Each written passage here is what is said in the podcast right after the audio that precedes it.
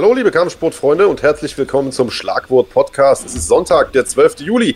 Mein Name ist Marc Bergmann und der junge Herr mir ist der großartige Big Daddy Andreas Kranjotakis. Und Andreas, wir haben eine tolle Sendung vor uns, eine picke-packe volle Sendung. Ich weiß, wir sagen das äh, im Grunde jedes Wochenende, aber äh, dieses Wochenende trifft es ganz besonders zu, denn wir werten erstens mal eine der größten Veranstaltungen des Jahres aus, nämlich UFC 251. Wir blicken voraus auf äh, die nächste Veranstaltung, äh, die UFC Fight Night, nämlich die es schon im Laufe der Woche gibt, also unter der Woche. Und wir haben haben auch noch einen großartigen Gast. Richtig, und ich äh, freue mich auf all das. Es äh, wird spannend. Ich bin gespannt, wie du die Fight Night gesehen hast. Es war teilweise sehr kontrovers. Ja. Vor allen Dingen auf der Undercard ist da einiges passiert. Das können wir auch noch mal ganz kurz besprechen. Auf jeden Fall. Aber müssen uns da insofern kurz halten, weil äh, wir ja sonst so viel haben, du hast es eben gesagt. Und dann auch auf der Maincard gab es das ein oder andere, was man, glaube ich, diskutieren kann. Also äh, Diskussionsbedarf gibt es auf jeden Fall. Äh, lass uns vielleicht auch direkt einsteigen. Ähm, UFC 251, äh, wie gesagt, mega fette Card, zumindest auf dem Papier sah das Ganze richtig, richtig gut aus mit dem Hauptkampf. Jorge Masvidal gegen Kamaru Usman mit drei Titelkämpfen insgesamt. Piotr Jan äh, gegen Jose Aldo gab es da noch und äh, den Rückkampf zwischen Alexander Volkanovski und Max Holloway. Und die Leute haben sich riesig auf diese Veranstaltung gefreut. Das Medieninteresse war enorm. Man hat äh, Dana White im Vorfeld frohlocken hören, der gesagt hat, der UFC-Präsident, das Ganze Ganze kommt schon heran an äh, McGregor. Eske Ausmaße sozusagen. Er sagt, das Einzige, was das noch toppen konnte, war äh, Masvidal gegen Diaz, glaube ich, so war das Zitat. Und ähm, am Ende wie das häufig so ist, wenn die Vorfreude ganz, ganz groß ist und äh, die Erwartungshaltung äh, eine extrem große ist, ähm, ja, fand ich, hat der Event nicht ganz so abgeliefert, wie man das vielleicht gehofft hätte. Was meinst du denn? Ja, also vielleicht gehe ich mal zwei Schritte zurück und erinnere mich, wie das aus Kämpfersicht ist. Du weißt natürlich, wenn du auf einem Event bist, der so eine große Strahlkraft hat, dass äh, ein bisschen was von diesem Licht vom Main Event oder von den drei Titelkämpfen auf der Main Card auch auf dich scheinen kann, weil viele Leute schauen zu, selbst die Leute, die ähm, den Pay-Per-View kaufen, sonst nicht so viel MMA gucken, gucken sich vielleicht die Undercard an, weil sie eh schon mit ihren Kumpels zusammensitzen oder um sich einzustimmen. Und damit bist du im Prinzip vom ersten Kampf auf der Karte bis zum Ende interessant und kannst dir einen Platz im Spotlight sichern. Und manche Athleten, und ich finde, das hat man gut gesehen, reagieren darauf besser als andere Athleten. Also der eine wird überaufgeregt und dann kommt es halt zu verrückten Aktionen wie äh, illegale äh, Kniestöße am Boden oder Tieftritte oder sowas. Und andere Athleten liefern komplett ab. Und das hatten wir eben auch. Ähm, aber das, ja, es war nicht nur die eine Richtung, sondern auch die andere. Ja, war auf jeden Fall eine Card, äh, bei der wieder mal alles dabei war, was den MMA-Sport ja irgendwie auch ein Stück weit ausmacht. Also es gab tolle Finishes, es gab gute Schlachten, es gab auch den einen oder anderen Stinker und es gab, du hast es gerade angesprochen, Andreas, vor allen Dingen im Vorprogramm, äh, über das wir ja normalerweise gar nicht unbedingt sprechen hier im Podcast, aber äh, diesmal definitiv wollen wir drüber sprechen, äh, denn äh, es gab dort, ja, äh, sehr, sehr viele Unfälle, will ich es mal nennen, unerlaubte Aktionen. Also äh, ich dachte mir schon so irgendwie nach dem fünften, sechsten Kampf, Alter, das wird wieder eine dieser Nächte, wo du irgendwie, weiß ich nicht, wahrscheinlich einen geilen Titelkampf kaputt gemacht kriegst durch, was weiß ich, einen Tieftritt oder so ein Kram. Äh, denn es gab in einem Kampf irgendwie, ich glaube, ganze drei Tieftritte, äh, gekrönt noch von, äh, ich sag mal, einem Kniestoß zum Kopf äh, beim am Boden liegenden Gegner, äh, die dann, oder der dann geahndet wurde mit, und das hat man auch nicht allzu oft, Big Daddy, sondern äh, genau, zwei Punkte Abzug äh, von Mark Goddard. Äh, die Rede ist vom Kampf äh, zwischen, lass ich mal kurz gucken, Leonardo. Raulian Paiva. Äh, Raulian Paiva, genau, gegen Salgas Sumagulov. Richtig. Ja. Das war eine sehr knifflige Situation.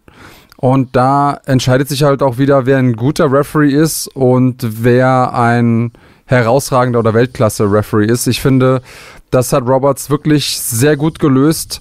Ähm, es gibt Leute, die geschrien haben äh, auf Twitter und Co., ja, da muss man doch disqualifizieren.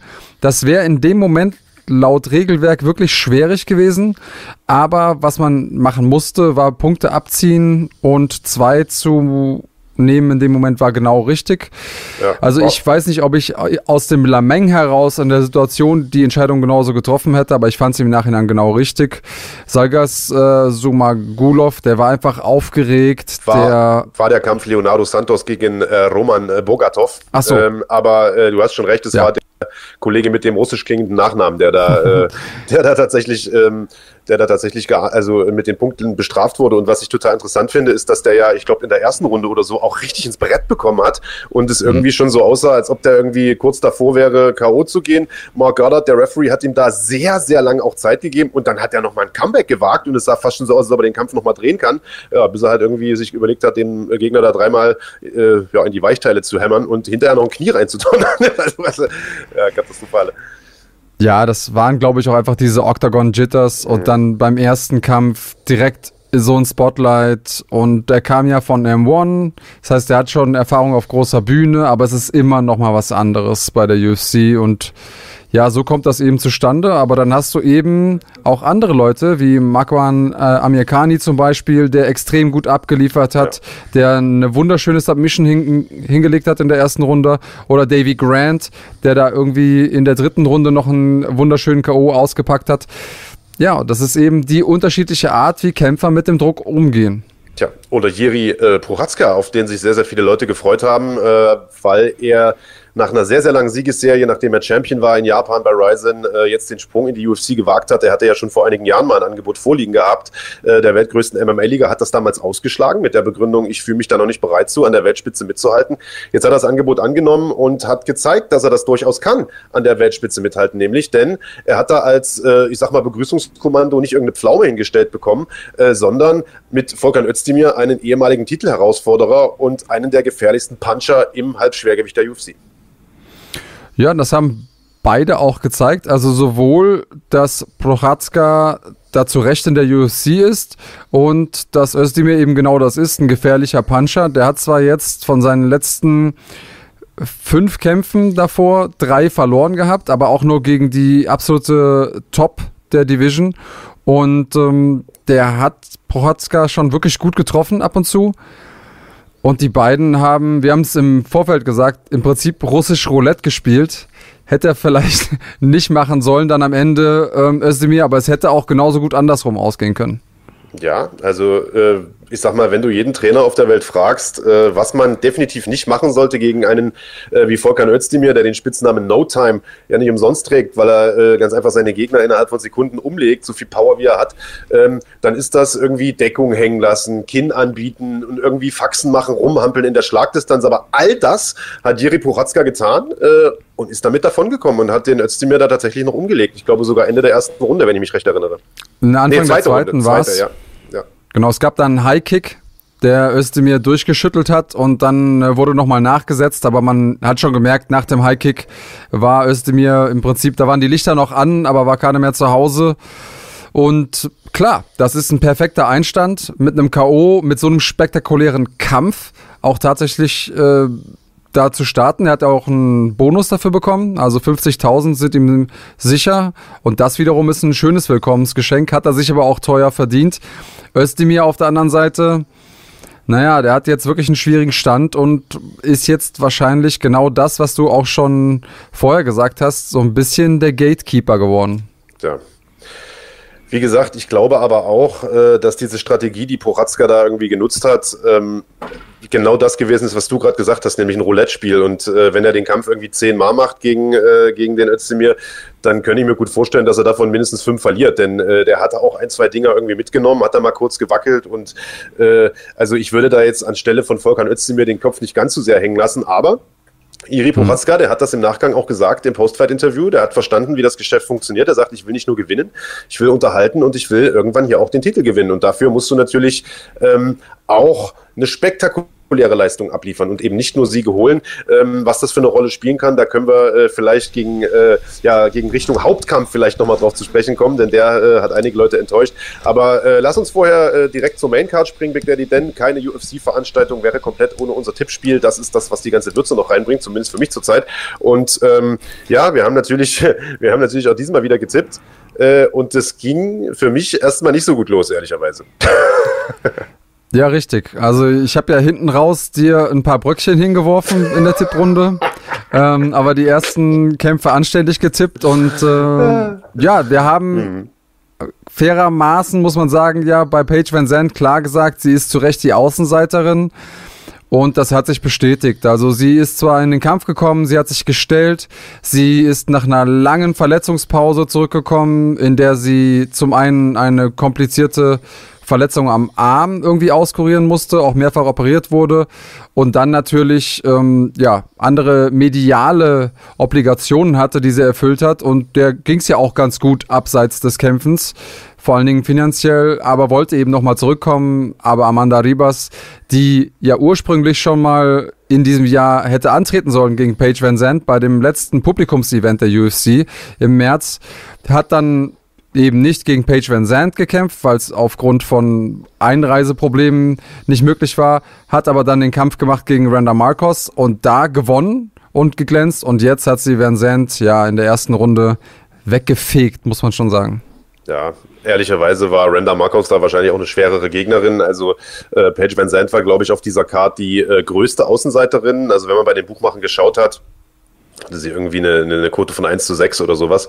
Äh, wir sehen hier das Finish. Äh, Streckhebel hat sie eine ganze Zeit lang noch verteidigen können, aber irgendwann musste sie dann abklopfen, bevor der Arm da bricht. Und ich sag mal, äh, ja. ist, also ich hätte im Vorfeld irgendwie gedacht, dass ähm, dass Sibas hier versucht, ein bisschen mehr im Stand zu agieren, äh, denn, denn Page Van Zandt ist im Stand auch nicht besonders, um ehrlich zu sein, und ähm, dass Van Zandt das aber irgendwie über die Zeit schafft, äh, denn sie ist doch schon äh, eine echt zähe Kämpferin, aber Hibas hat alles richtig gemacht, hat sie da irgendwie runtergeholt und äh, sofort äh, submitted, was auch der Tipp war, den ich eigentlich abgegeben habe, äh, wenn du mich nicht wieder aus dem Konzept gebracht hättest, Big Daddy. Und da habe ich dir einen Gefallen getan und bin von meinem äh, Tipp tatsächlich abgewichen und habe gesagt, gut, dann äh, machen wir Punkte.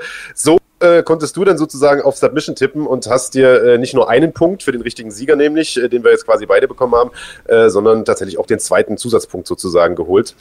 Ähm, Na dann mal herzlichen Dank für das Almosen. Du hast ja. vergessen zu erwähnen, dass ich vorher auch schon Submission getippt hatte. Ich habe nur angeboten, das abzugeben. Oh, oh, ähm, vielleicht eine Sache, die wir beide tatsächlich richtig eingeschätzt hatten, dass wir ursprünglich beide auf Submission getippt haben, lag daran, dass wir gesagt haben, okay, wahrscheinlich wird sie angeklingelt, dann geht's auf den Boden und im Endeffekt ist es auch so gelaufen. Ja. Und wenn wir noch einmal ganz kurz, Tobi, diesen Armbar einblenden können, der war nämlich nicht nur irgendwie in Stand. Des Gegners auf der Brust hat und dann über die Hüfte überstreckt, sondern wir sehen das hier. Sie hat den Arm wirklich unter der Achsel eingeklemmt. Den Satz an, bitte. Was sagst du bitte? Den Satz nochmal ansetzen. Also, es ist so, dass sie hier den Arm unter der Achsel eingeklemmt hat und damit hat man noch viel mehr Druck und viel mehr Hebelwirkung auf den Ellenbogen und da bricht auch so ein Arm mal schnell, deswegen musste da auch Van Zandt abklopfen. Sie hat so ein bisschen in der Luft abgeklopft, das war aber auch wirklich der letzte Moment.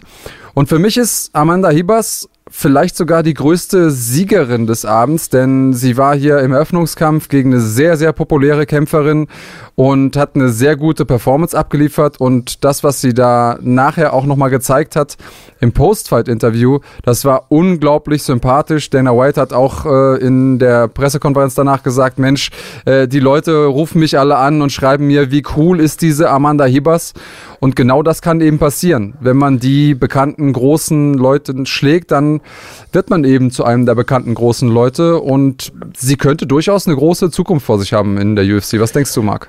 Äh, also zumindest stimme ich dir mal insofern zu, dass sie äh, mit diesem Sieg, wirklich ein Blitzsieg in der ersten Runde auf so einer großen Bühne natürlich allen Grund hat, sich zu freuen. Äh, ich habe jetzt die ganze Zeit vor mich hingegrinst, weil ähm, ich im Vorgespräch, da warst du glaube ich noch gar nicht da, mich mit Kahn unterhalten hatte. Unser Kahn hinter der Kamera, äh, er wird häufig erwähnt, liebe Zuschauer.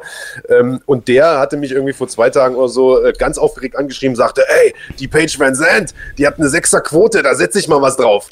Und da habe ich ihm so zurückgeschrieben, naja, Kahn, die wird aber halt auch mördermäßig ins Brett kriegen. Und so ist es natürlich auch passiert. Und heute habe ich ihn irgendwie gefragt und sage, wie viel hast du denn gesetzt? Sagt er, 15 Euro, die sind natürlich weg. So. Und äh, war total schlecht gelaunt und gesagt, die Amanda Hibas, die ist ja unsympathisch. Also wie die sich da gefreut hat. Und so. ich sage ja, wenn man 15 Euro verliert, ist einem äh, plötzlich jeder unsympathisch. Glaub mir, ich kenne das aus dem Tippspiel nur zu gut. Ähm, aber äh, lange Rede kurz, äh, erster Kampf vorüber, 2 zu 1 für dich. Abend war aber noch lange nicht äh, vorbei. Die wichtigsten Kämpfe kamen noch und es ging weiter.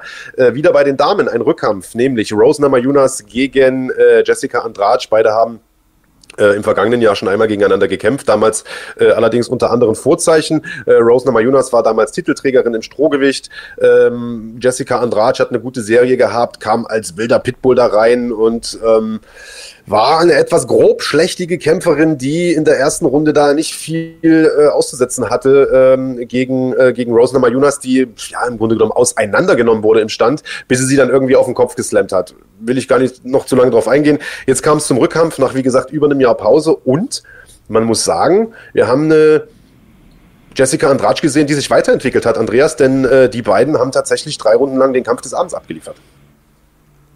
Ja, also es gab noch andere Kämpfer, die da oder Kämpfe, die da äh, mit im Gespräch hätten sein können. Der offizielle Kampf des Abends war's. Und ich finde auch zu Recht, denn Andrade war gefährlich, war gefährlicher. Und sie hat nach den ersten beiden Runden auch eine kleine Veränderung gemacht. Ich habe da in der Live-Übertragung so ein bisschen eine Parallele gezogen zu dem Kampf äh, Daniel Cormier gegen äh, Da hatte ja Miocic irgendwie im zweiten Kampf ähm, drei Runden lang den Sack voll bekommen und dann hat Cormier angefangen, auf einmal zum Körper zu schlagen. Und hier hat Andrasch angefangen, auf einmal Uppercuts zu schlagen und damit auch gut getroffen. Erstmal Namarunas die ja Nase gebrochen und ähm, die sah da in der dritten Runde echt nicht so gut aus. Trotzdem aus meiner Sicht zu Recht gewonnen, aber es hätte auch schief gehen können und mit fünf Runden oh, wäre sie, glaube ich, heute nicht so gut bedient gewesen. Ja, auch ich weiß gar nicht, ob wir das Foto da haben oder so. Wenn nicht, äh, einfach mal googeln. Die äh, sah nach dem Kampf auch überhaupt nicht gesund aus. Also das Jochbein richtig geschwollen. Ich weiß vielleicht sogar irgendwie eine gebrochene Augenhöhle gibt oder äh, Orbitalbodenfraktur oder was auch immer. Das sieht mhm. auf jeden Fall sehr, sehr äh, fies aus da unter dem linken Auge und äh, du hast vollkommen recht. Also Andrade hat da in der dritten Runde nochmal gut aufgedreht. Ähm, für einen Punktsieg gereicht hat es am Ende des Tages trotzdem nicht. Rosna Mayunas hat das Ding mit nach Hause genommen und das waren dann wieder zwei Punkte für dich, Big Daddy. Wir haben beide auf äh, Namayunas getippt lagen da beide richtig, haben also beide den, den, den, den Hauptpunkt sozusagen abgestaubt. Äh, den Zusatzpunkt hast du mitgenommen mit deinem äh, Tipp auf Punktsieg. Ich hätte echt gedacht, äh, dass sie äh, die Andrade finisht, denn sie hatte die ja im ersten Kampf schon mal kurz vom Finish. Aber wie gesagt, wir haben ja eine äh, Jessica Andrade gesehen, die mich sehr, sehr beeindruckt hat, die viel, viel flüssiger im Stand wirkte, viel, viel beweglicher, nicht mehr so hölzern und nicht mehr so auf Power Moves, sondern die sich ihre Chancen auch ausgesucht hat und die, wie du es gesagt hast, genau die richtigen ähm, ja, Veränderungen vorgenommen hat, als das nötig war. Und ähm, die Mädels haben da echt einen geilen Kampf hingelegt, das muss man einfach sagen. War großartig und für all die Leute, die sagen, naja, Frauen, das ist ja alles gar nicht so spannend und spektakulär. Ich hoffe, dass äh, die Veranstaltung die ein bisschen umgestimmt hat, denn das war, beide Kämpfe waren richtig großartig, finde ich. Wer sagt das denn? Ja, ich habe da mal so Leute gehört. Komm, lass uns weitermachen. Also, beziehungsweise machen wir kurz Kassensturz. Also, du hast jetzt irgendwie vier Punkte, ich zwei. Äh, an dieser Veranstaltung äh, sah natürlich richtig scheiße aus. Da hatte ich schon wieder irgendwie den Hals dicken, nachdem ich mir irgendwie, äh, ich habe hier gerade Arbeitseinsatz bei mir auf dem Grundstück den ganzen Tag am Buddeln, war eh platt, habe mir da sozusagen die Nacht um die Ohren geschlagen. Ich hatte ja frei, du hast kommentiert, Big Daddy, und äh, habe versucht, mich wach zu halten. Und dann hast du natürlich noch zwei Kämpfe, die überhaupt nicht so laufen, wie ich mir das oh. dachte. Äh, da, Ist er äh, auch bei dir weg? Weil ich höre ihn gerade nicht mehr. Hör mich auch gerade nicht mehr. Äh, ich höre alle. Hallo? So. Also Bist ich du wieder da? vielleicht einfach mal weiterreden, weil ich sehe mich, ich sehe dich auch, ich sehe ja. alle. Also, ja, jetzt höre ich äh, dich auch wieder. Gut, wunderbar. Also, äh, wo wollte ich drauf hinaus? Ach so, ja. Der ich habe gerade die kleinste Violine der Welt äh, spielen gehört. Alles klar. Das ist mi, mi, mi, mi, mi. Ich habe so schwer gearbeitet und jetzt liege ich auch noch hinten und. Digga, die kleinste Violine der Welt, das ist ein, äh, das ist ein Sprichwort für Geld, ne? Nicht für so. mi, mi, mi, mi, mi. Aber okay. äh, ich, ich, ich bring dir gerne was bei, Big Daddy. Äh, worauf ich hinaus wollte, ist, dass der Abend halt schon mal richtig beschissen losging, äh, zumindest das, äh, das Hauptprogramm. Äh, und ich mir dachte, Alter, jetzt müssen es die Hauptkämpfe aber rausreißen, die drei Mainfights. Und da haben wir auch richtig unterschiedlich getippt. Äh, denn der erste von den drei Titelkämpfen, das war der, auf den ich mich persönlich auch am meisten eigentlich gefreut habe, äh, nämlich Broterian äh, gegen Jose Aldo. Da hast du getippt, Big Daddy? Da habe ich getippt dass das äh, die Legende José Aldo machen wird. Ja. Zugegebenermaßen ein Außenseiter-Tipp. Er war der Außenseiter mit minus 200. Und ähm, trotzdem habe ich gedacht, dass er eventuell die taktische Finesse und vor allem die Erfahrung hat, um Piotr Jan das äh, Leben schwer zu machen. Er hat ein bisschen was von dem, von dem wir wissen, dass er es kann, auch aufblitzen lassen.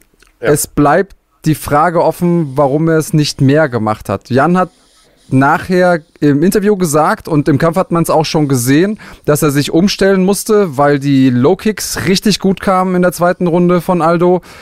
Und dann hat er auf einmal aufgehört, die zu treten. Und da habe ich mir auch gedacht, wieso? Mann mit der Erfahrung, der sieht, dass was ich mache funktioniert, hört auf einmal mit dem auf und eigentlich gibt es nur eine logische Erklärung, nämlich Kicken ist anstrengender als Boxen und vor dem Hintergrund, dass es fünf Runden sind, hat Aldo sich vielleicht gesagt, naja, wenn ich jetzt hier so weiterkicke, dann schaffe ich die fünf Runden nicht. Mhm. Und der sah auch so am Ende der fünften Runde, auch ohne die Schläge, sehr, sehr, sehr müde aus. Ja. Da bin ich bei dir. Also äh, was die Kicks angeht, es gibt ja viele Leute, die äh, sagen, vielleicht sind die Beine auch einfach kaputt von Jose Aldo. Ich meine, der hat jahrelang äh, die härtesten Kicks äh, in dieser Gewichtsklasse, vielleicht im, in den gesamten unteren Gewichtsklassen gehabt, war ja berühmt für seine Leg Kicks. Also ich sag mal, unvergessen der Kampf gegen Uriah Faber, wo er ihm das Bein da, äh, ich sag mal, zur Blutwurst getreten hat. Ähm, und in den letzten Jahren hat man von seinen Kicks immer deutlich weniger gesehen als früher. Und da gibt es schon einige, die munkeln, naja, vielleicht ist da irgendwas kaputt, die Schienbeine nicht mehr äh, ganz die alten und so weiter. Also ich habe mich auch gewundert, dass er nicht mehr gekickt gekickt hat, denn das lief eine Zeit lang echt gut. Ich weiß auch nicht, ich glaube, Aldo hat einfach von Anfang an seinen Rhythmus nicht so richtig gefunden. Äh, der hat ja direkt am Anfang ein Brett bekommen und äh, relativ viel Ground and Pound noch nehmen müssen, wo er aus meiner Sicht eigentlich fast schon Glück hatte, dass er da nicht aus dem Kampf genommen wurde. Ich weiß gar nicht mehr, wer der Ref da jetzt war. Äh, und sozusagen da das erste Geschenk bekommen hat, dann hat er Runde zwei, drei so ein bisschen nochmal aufgeblitzt, aber ab Runde vier war der Ofen einfach aus. Und in der fünften ähm, hat ihn Piotr Jan dann komplett aus dem Rennen genommen, äh, hat ihn nochmal runtergeschickt und äh, da dann wirklich eingedeckt und das sah auch nicht aus, als ob da noch als ob da noch Kampfgeist hm. in, im, im guten Herrn Aldo drin war. Ähm, hat mich natürlich geschmerzt, denn auch ich bin ein riesen Aldo-Fan, habe aber den sozusagen sinnigeren Tipp äh, gesetzt am Anfang, nämlich auf Piotr Jan durch TKO. Das heißt, äh, zwei Punkte für mich, null für dich. Andreas, was nehmen wir aus dem Kampf mit? Wie geht's für beide weiter? Tja, für Piotr Jan, der steht jetzt da an der Spitze. Gucken, wer sich von den vielen Leuten, die da im Haifischbecken mit am meisten empfiehlt. Ich denke mal, Aljamain Sterling hat da eine gute, gute Chance, wo wir auf der anderen Seite aber einen Jose haben, der jetzt so ein bisschen im Niemandsland gefangen ist, denn der hat jetzt schon viele seiner letzten Kämpfe verloren. Die ganzen großen, relevanten hat er im Prinzip auch schon durch. Einen neuen Titelkampf geben kannst du ihm auch nicht. Was machst du mit ihm? Ich bin gerade ein bisschen ratlos.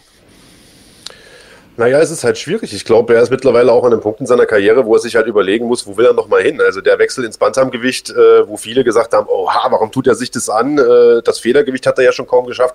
Den hat er ja nicht umsonst gemacht, sondern äh, den hat er sicherlich deshalb ge ge gewagt, weil er nochmal nach dem Titel greifen wollte und das im Federgewicht jetzt momentan einfach äh, nicht passieren wird, nachdem er äh, gegen Volkanowski und so weiter ja schon verloren hatte. Äh, so, und jetzt hat er da, ja, doch sehr, sehr eindeutig verloren gegen den Piotr Jan. Ich glaube auch den wird er auf lange Sicht erstmal nicht schlagen. Und die Typen, die danach kommen, die werden ja auch nicht einfacher. Also wenn du mal guckst, was da jetzt im Prinzip ja schon für eine Riege an potenziellen Herausforderern wartet, äh, Aljamain Sterling, der ja im Prinzip schon seinen Titelkampf sicher hat, äh, dann hast du, äh, wer wartet denn da noch in der, hilf mir mal kurz auf die Sprünge, äh, dann hast du Marlon Moraes da noch rumspringen, den er ja knapp zwar besiegt hat, äh, aber ja, weiß ich nicht, gegen den Rückkampf vielleicht auch nochmal anders ausgehen könnte und so weiter. Also das ist halt schon echt, ähm, ja, hart da oben an der Spitze. Und ich weiß nicht, ob ein Jose Aldo nur des Kämpfens wegen weiterkämpfen sollte äh, oder ob er dann halt einfach sagen sollte, gut, komm, ich habe alles erreicht, ich war zweimaliger UFC-Champion, ich war der letzte WEC-Champion, ich bin eigentlich das größte Federgewicht der, der Ära damals gewesen, viele Jahre lang. Lass es doch gut sein, so nach dem Motto. Also was ich mir halt wünschen würde, wäre, dass er den Absprung schafft, bevor er, sagen wir mal, den Fedor macht. Aber äh, ihr kennt das ja schon. Kein Problem. Wir waren mal kurz weg, kurze Pause. Jetzt geht's weiter. Ich weiß gar nicht, wo wir stehen geblieben Ach so, du wolltest äh, sagen, dass, dass wir dem, dem Herrn Aldo, äh, dem Jose Aldo nicht vorschreiben sollten, wann er, wann er aufzuhören hat. Richtig, aber ich bin natürlich auch auf deiner Seite. Ich find's auch sehr schade, wenn Leute, ähm, die sehr, sehr großartig waren einst, dann irgendwann nur noch ein Schatten ihrer selbst sind. Du hast Fedor da angesprochen. Und ähm, ja, ich hoffe, dass Aldo da für sich selber die richtige Entscheidung trifft. Und ja, wir haben mit Piotr Jan aber einen sehr, sehr guten Champion jetzt. Und ähm, die Frage ist, wer kann ihm gefährlich werden? Denkst du, dass es Sterling schaffen kann? Naja, ich sag mal, mit Aljamain Sterling hatte natürlich ein ganz schön dickes Brett zu bohren jetzt erstmal. Einen hervorragenden Ringer, der äh, sich über die Jahre auch zu einem ganz veritablen Standkämpfer entwickelt hat und der jede Menge Power hat. Und ich sag mal, Piotr Jan ist einfach im Stand unglaublich gefährlich. Mit dem willst du nicht ewig da rumstehen, sondern das Beste ist natürlich, den holst du runter und kontrollierst den da. Und ich sag mal, wenn das einer kann, äh, dann Aljamain Sterling. Also dem würde ich da auf jeden Fall Chancen ausrechnen. Wäre auf jeden Fall ein cooler Kampf. Sind wir mal gespannt, ob der junge Mann jetzt erstmal, äh, also Piotr Jan, der frisch gebackene Champion, ob der jetzt erstmal auf Fight Island chillt und Urlaub macht oder ob er direkt wieder reinspringt und sagt äh, ins Geschehen und sagt, ich, ich verteidige den Titel auch direkt. Na, er hat ja auch äh, gesagt, dass er viel gekämpft hat jetzt in letzter Zeit. Er hat ja seine Familie zu Hause gelassen, hat die irgendwie zwei Monate lang nicht gesehen, weil er im Fightcamp war. Und ich glaube, der hat sich jetzt auch erstmal ein bisschen Urlaub verdient, denn der war unglaublich aktiv. Und äh, trotzdem steht da Sterling in den Startlöchern. Aber wenn wir das so im Oktober sehen, so war zumindest mal die Aussicht, ähm, in der Pressekonferenz, dann sind wir, glaube ich, alle gut bedient. Sowohl Jan ist dann nochmal auskuriert, Sterling hat genug äh, Vorbereitungszeit und äh, die Fans äh, ja, sind auch noch heiß genug. Ich glaube, das wäre das richtige Timing, wenn alles klappt. Äh, das wäre zumindest mal das, was ich machen würde als Matchmaker gut, unglaublich aktiv. Der hat jetzt irgendwie zwei Kämpfe in den letzten zwölf Monaten gemacht, aber ich bin, ich bin bei dir. Äh, das ist natürlich äh, gerade in, in Zeiten von Corona und Fight Island mit Quarantäne, wo die ja auch alle hin mussten und so weiter, äh, sicherlich nochmal eine extra Belastung ist und jeder will natürlich nach Hause seine Familie wiedersehen. Also das, da bin ich hundertprozentig bei dir. Hat er sich verdient. Ähm, das Gute ist, ich habe mir auch was verdient, nämlich zwei Punkte und damit äh, stand es wieder sozusagen eigentlich bei null, äh, was den Abend anging zumindest. Und äh, wir äh, machen weiter mit dem Co-Hauptkampf. Ein Rückkampf, der zweite Rückkampf schon hier im Hauptprogramm. Max Holloway gegen Alexander Volkanowski. Die beiden haben Ende letzten Jahres äh, zum ersten Mal gegeneinander gekämpft. Damals war Holloway der Champion, Volkanowski der Herausforderer und der hat äh, Holloway ja doch mit einer recht ja, mit einer recht deutlichen, äh, mit einem recht deutlichen Punktsieg äh, den Titel abgenommen. Äh, auch wenn der ein oder andere das vielleicht ein bisschen anders gesehen hat, aber ich fand, deutlicher geht es eigentlich schon fast nicht äh, nach Punkten und ähm, dementsprechend ist er natürlich als großer Favorit hier in den Kampf gegangen, aber Max Holloway, der hat seine Hausaufgaben gemacht, Big Daddy. Richtig, die Rückkämpfe sind ja immer deshalb spannend, weil man sehr viel Erfahrung sammeln konnte, vor allem wenn man so ein Profi ist, der in der Weltspitze mitkämpft, dann ähm, ist man auf der einen Seite zwar so gut und so professionell, um auch die Dinge zu sehen, die man ändern muss, aber auf der anderen Seite auch schon so lange dabei, dass es schwer ist, eingeschliffene Dinge so zu ändern, dass man sie dann auch nachher in, äh, in the heat of the battle, würden die Amis sagen, also in dem Moment, wenn man unter Druck steht, abrufen kann. Und ähm, das ist eine Sache, die mich wirklich sehr beeindruckt hat bei Holloway, der ja letztlich eigentlich in allen seinen Kämpfen zuvor sehr erfolgreich war, aber immer mit demselben Stil. Viel Druck machen, viel Boxen und ähm, er hat aber immer dasselbe Problem oder dieselbe Krankheit, dass er nämlich langsam angefangen hat und, hat und erst hinten raus kam. Das hat er jetzt hier gar nicht gemacht, sondern er hat früh viel Druck gemacht. Ähm, er hat auch die Low Kicks von seinem Gegner immer wieder geblockt, beziehungsweise wenn er einen bekommen hat, sofort einen zurückgefeuert, um einfach diese ähm, in seinem Kopf war es ja so, dass einfach Wolkanowski viel Punkte gemacht hat mit den Low Kicks, um diese Punkte nochmal zu negieren. Und insofern hat er eigentlich alles richtig gemacht und ähm, bei mir und auch auf allen äh, offiziellen Scorecards hat er die ersten beiden Runden gewonnen. Und ich glaube, äh, wir werden gleich bestimmt noch mal ein bisschen äh, kontroverser, aber ich glaube, wir können uns schon mal darauf einigen, dass die ersten beiden Runden an ihn gehen müssen, oder? Ja. Ja. Ja, und dann ähm, war es ein bisschen schwierig, denn äh, Volkanowski hat das gemacht, was ein Champion auch wirklich macht. Das wurde auch nicht müde zu betonen ähm, nach dem Kampf. Er hat sich ebenfalls angepasst an das, was ihm der Holloway gezeigt hat und hat seinerseits einen sehr guten Kampf absolviert. Man muss natürlich dazu sagen, Holloway hat äh, Volkanowski zweimal angeklingelt, einmal in der ersten, einmal in der zweiten Runde. Der ist äh, kurz zu Boden gegangen. Das war zwar kein, oh, ich bin, ich bin weg, sondern, also die Lichter waren nicht aus, aber es waren definitiv gute Wirkungstreffer, wo ganz kurz mal die Beine weggegangen sind. Das hat ähm, ja schon sehr viel Eindruck gemacht. Und deswegen kann ich verstehen, und da seid ihr ja auch im Chat wirklich fleißig mit dabei, dass einige Leute sagen, ja Mensch, Holloway hätte das Ding doch auf jeden Fall gewinnen müssen. Jetzt frage ich dich mal, hat er genug gemacht, um den Champion den Titel wegzunehmen? Also, ja, ich, ich finde immer dieses, der Herausforderer muss mehr machen als der Champion eigentlich blöd. Ich weiß, dass das immer so ein geflügeltes Wort ist und viele Punktrichter das auch so sehen und viele Champions natürlich das auch so sehen, aber ich finde es eigentlich Quatsch, denn äh, also ich sag mal, der, der mehr macht, gewinnt halt den Kampf. So einfach ist das. Und äh, ich, also wenn du mich fragst, wie ich den Kampf gepunktet habe, ich habe ihn äh, auch für Holloway gewertet. Also aus meiner Sicht hat er irgendwie 3 zu 2 äh, gewonnen. Ähm, und ich finde, er hat das auch total clever gemacht. Er hat seinen Stil so ein bisschen umgestellt, er hat ihn nicht komplett über den Haufen geworfen.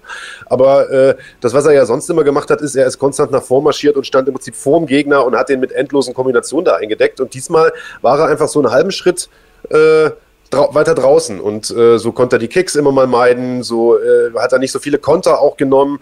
Ich weiß ja eh nicht, auf dem Papier hat ja äh, Volkanowski, glaube ich, sogar äh, einen Reichweitenvorteil, aber da kannst mhm. du mir auch nicht erzählen, dass das hinhaut, Alter. Ich weiß nicht, wer das misst.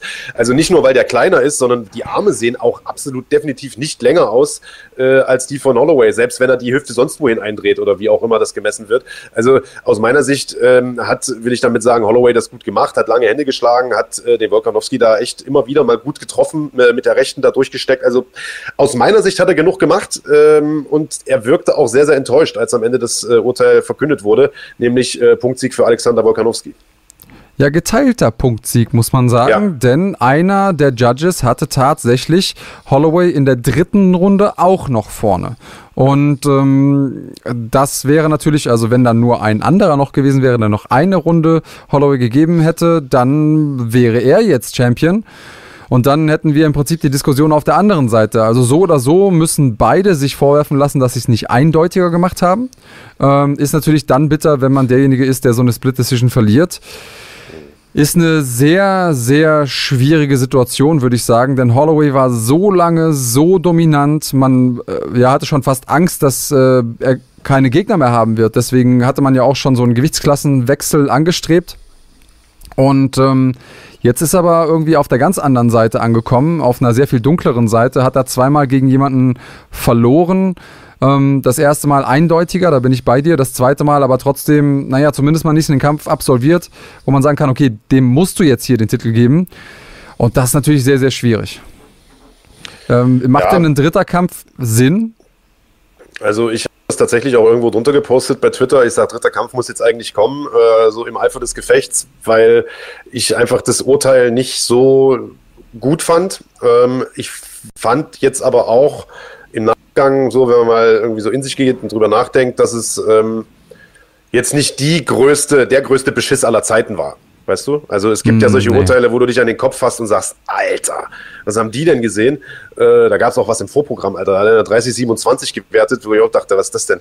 Aber ähm, worauf ich hinaus will, ist, es gibt ja auch genug gute Herausforderer in der Gewichtsklasse mit äh, Sabit Magomed Sharipov und äh, ich weiß gar nicht, dem Korean Zombie, mit Brian Ortega, mit weiß der Geier, wer da noch alles rumspringt. Also wenn man jetzt sagt, man gibt dem Holloway nochmal einen Kampf, also man mhm. macht quasi die Trilogie draus, dann äh, steht da, ist der Stillstand, der dauert ja noch länger da oben an der Spitze. Das wäre natürlich ein bisschen blöd. Ich müsste mir den Kampf jetzt einfach nochmal angucken. Äh, habe ich es in der Kürze der Zeit leider nicht geschafft vor der Sendung und äh, um dir da nochmal ein eindeutiges Statement zu geben. Aus meiner Sicht hat Holloway das Ding gewonnen, aber äh, vielleicht hätte er einfach einen Tacken mehr machen müssen, um, äh, ja, um keinen Zweifel am Sieg zu lassen. Ich weiß es auch nicht. Also ich habe eine Idee. Willst du sie hören? Ja, bitte. äh, und zwar, Dafür sind wir ja hier.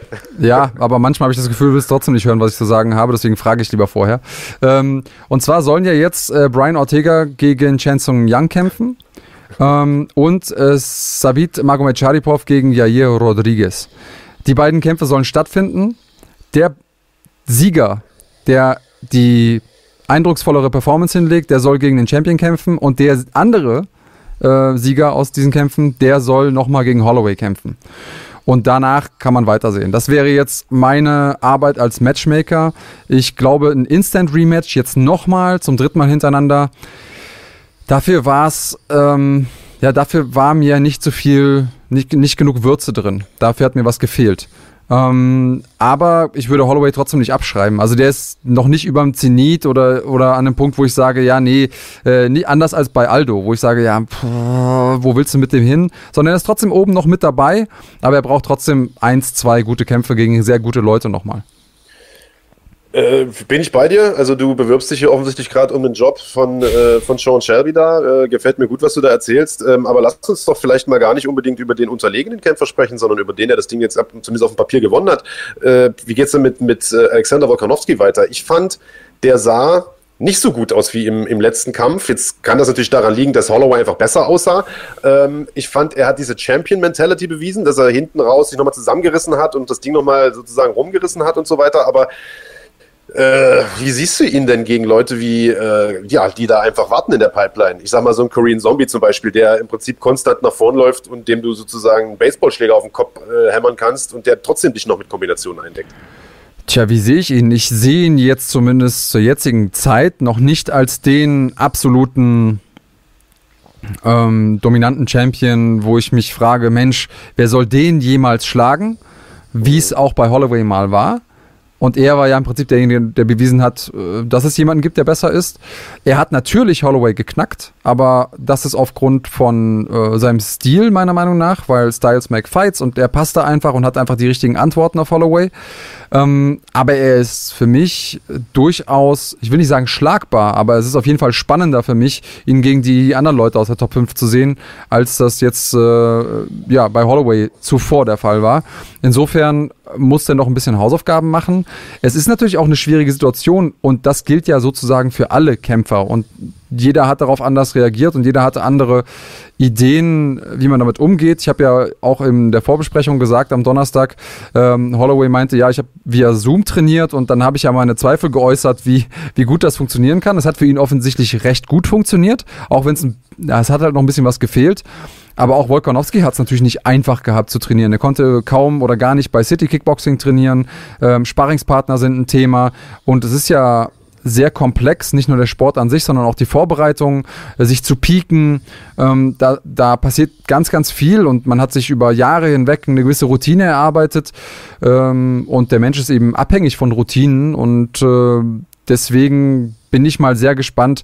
Ich glaube, dass viele der Performances, die wir jetzt sehen während dieser Corona-Zeit und auch auf Yas Island, also es gibt auch Klimaunterschiede, die man nicht äh, vergessen darf, die ganze Quarantänesituation beim Gewicht machen und so weiter und so fort.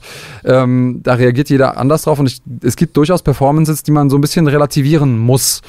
Trotzdem hat er das Ding hier gemacht und hat vor allen Dingen psychische Stärke bewiesen und insofern ist er zumindest mal ein Champion, äh, den ich interessant finde.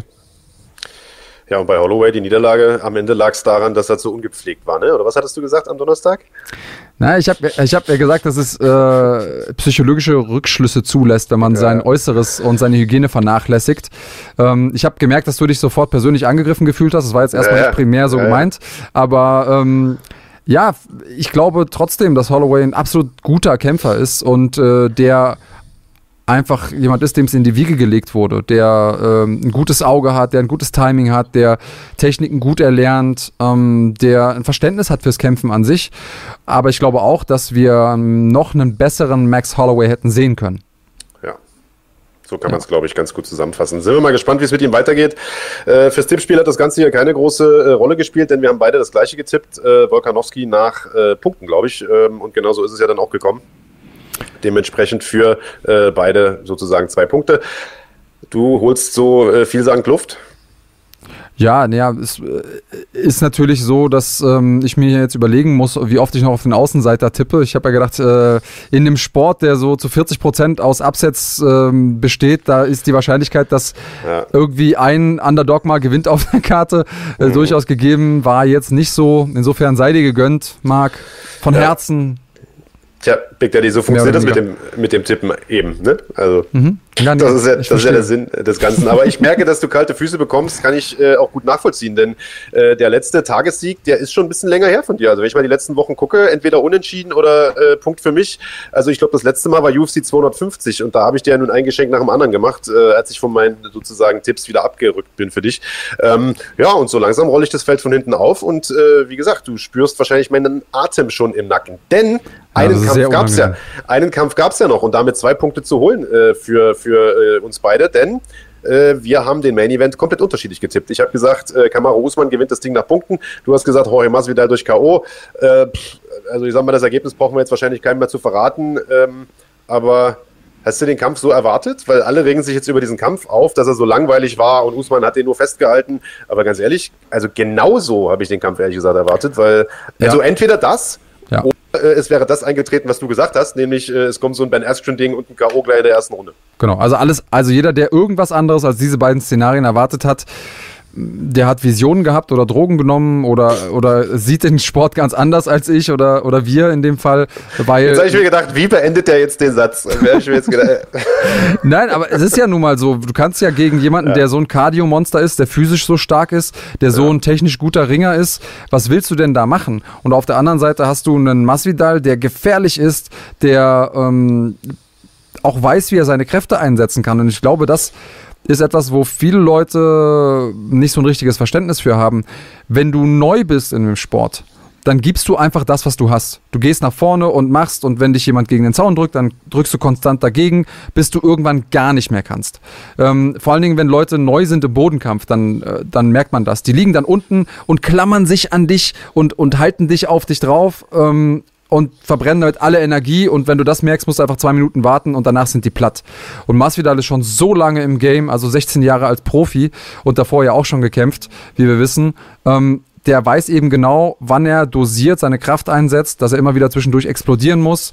Und ähm, das weiß natürlich auch so ein Kamaru Usman. Und der weiß ganz genau, auch in der fünften Runde, der, hat, der ist zwar müde, aber der hat dieses eine Ding, hat er noch in sich. Und wenn ich jetzt hier auch nur ein bisschen ihm Platz gebe, dann haut er mich eventuell um. Ähm, insofern, das hat Masvidal richtig gut gemacht.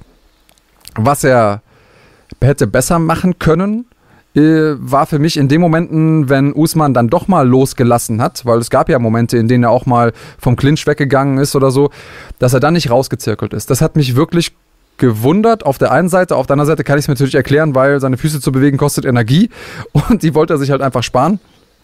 Aber damit wäre er natürlich in den Momenten, wenn er dann mal was probiert und Usman nach vorne schießt und er ihn auch unter Druck bringt, auch safe fair gewesen. Also er wäre nicht so schnell wieder an den Zaun zu drücken gewesen. Ist natürlich von außen leichter gesagt als getan. Masvidal ist, glaube ich, derjenige auf dem Planeten, der sich am meisten ärgert. Ähm, trotzdem hat er vor den Hintergründen, die es so gibt, einen guten Kampf absolviert. Kamaru Usman ist ein ja, nicht sonderlich spannender Champion, kann man so sagen. Aber ich habe jetzt mal eine Theorie für dich, Marc, und ich bin gespannt, was du dazu sagst.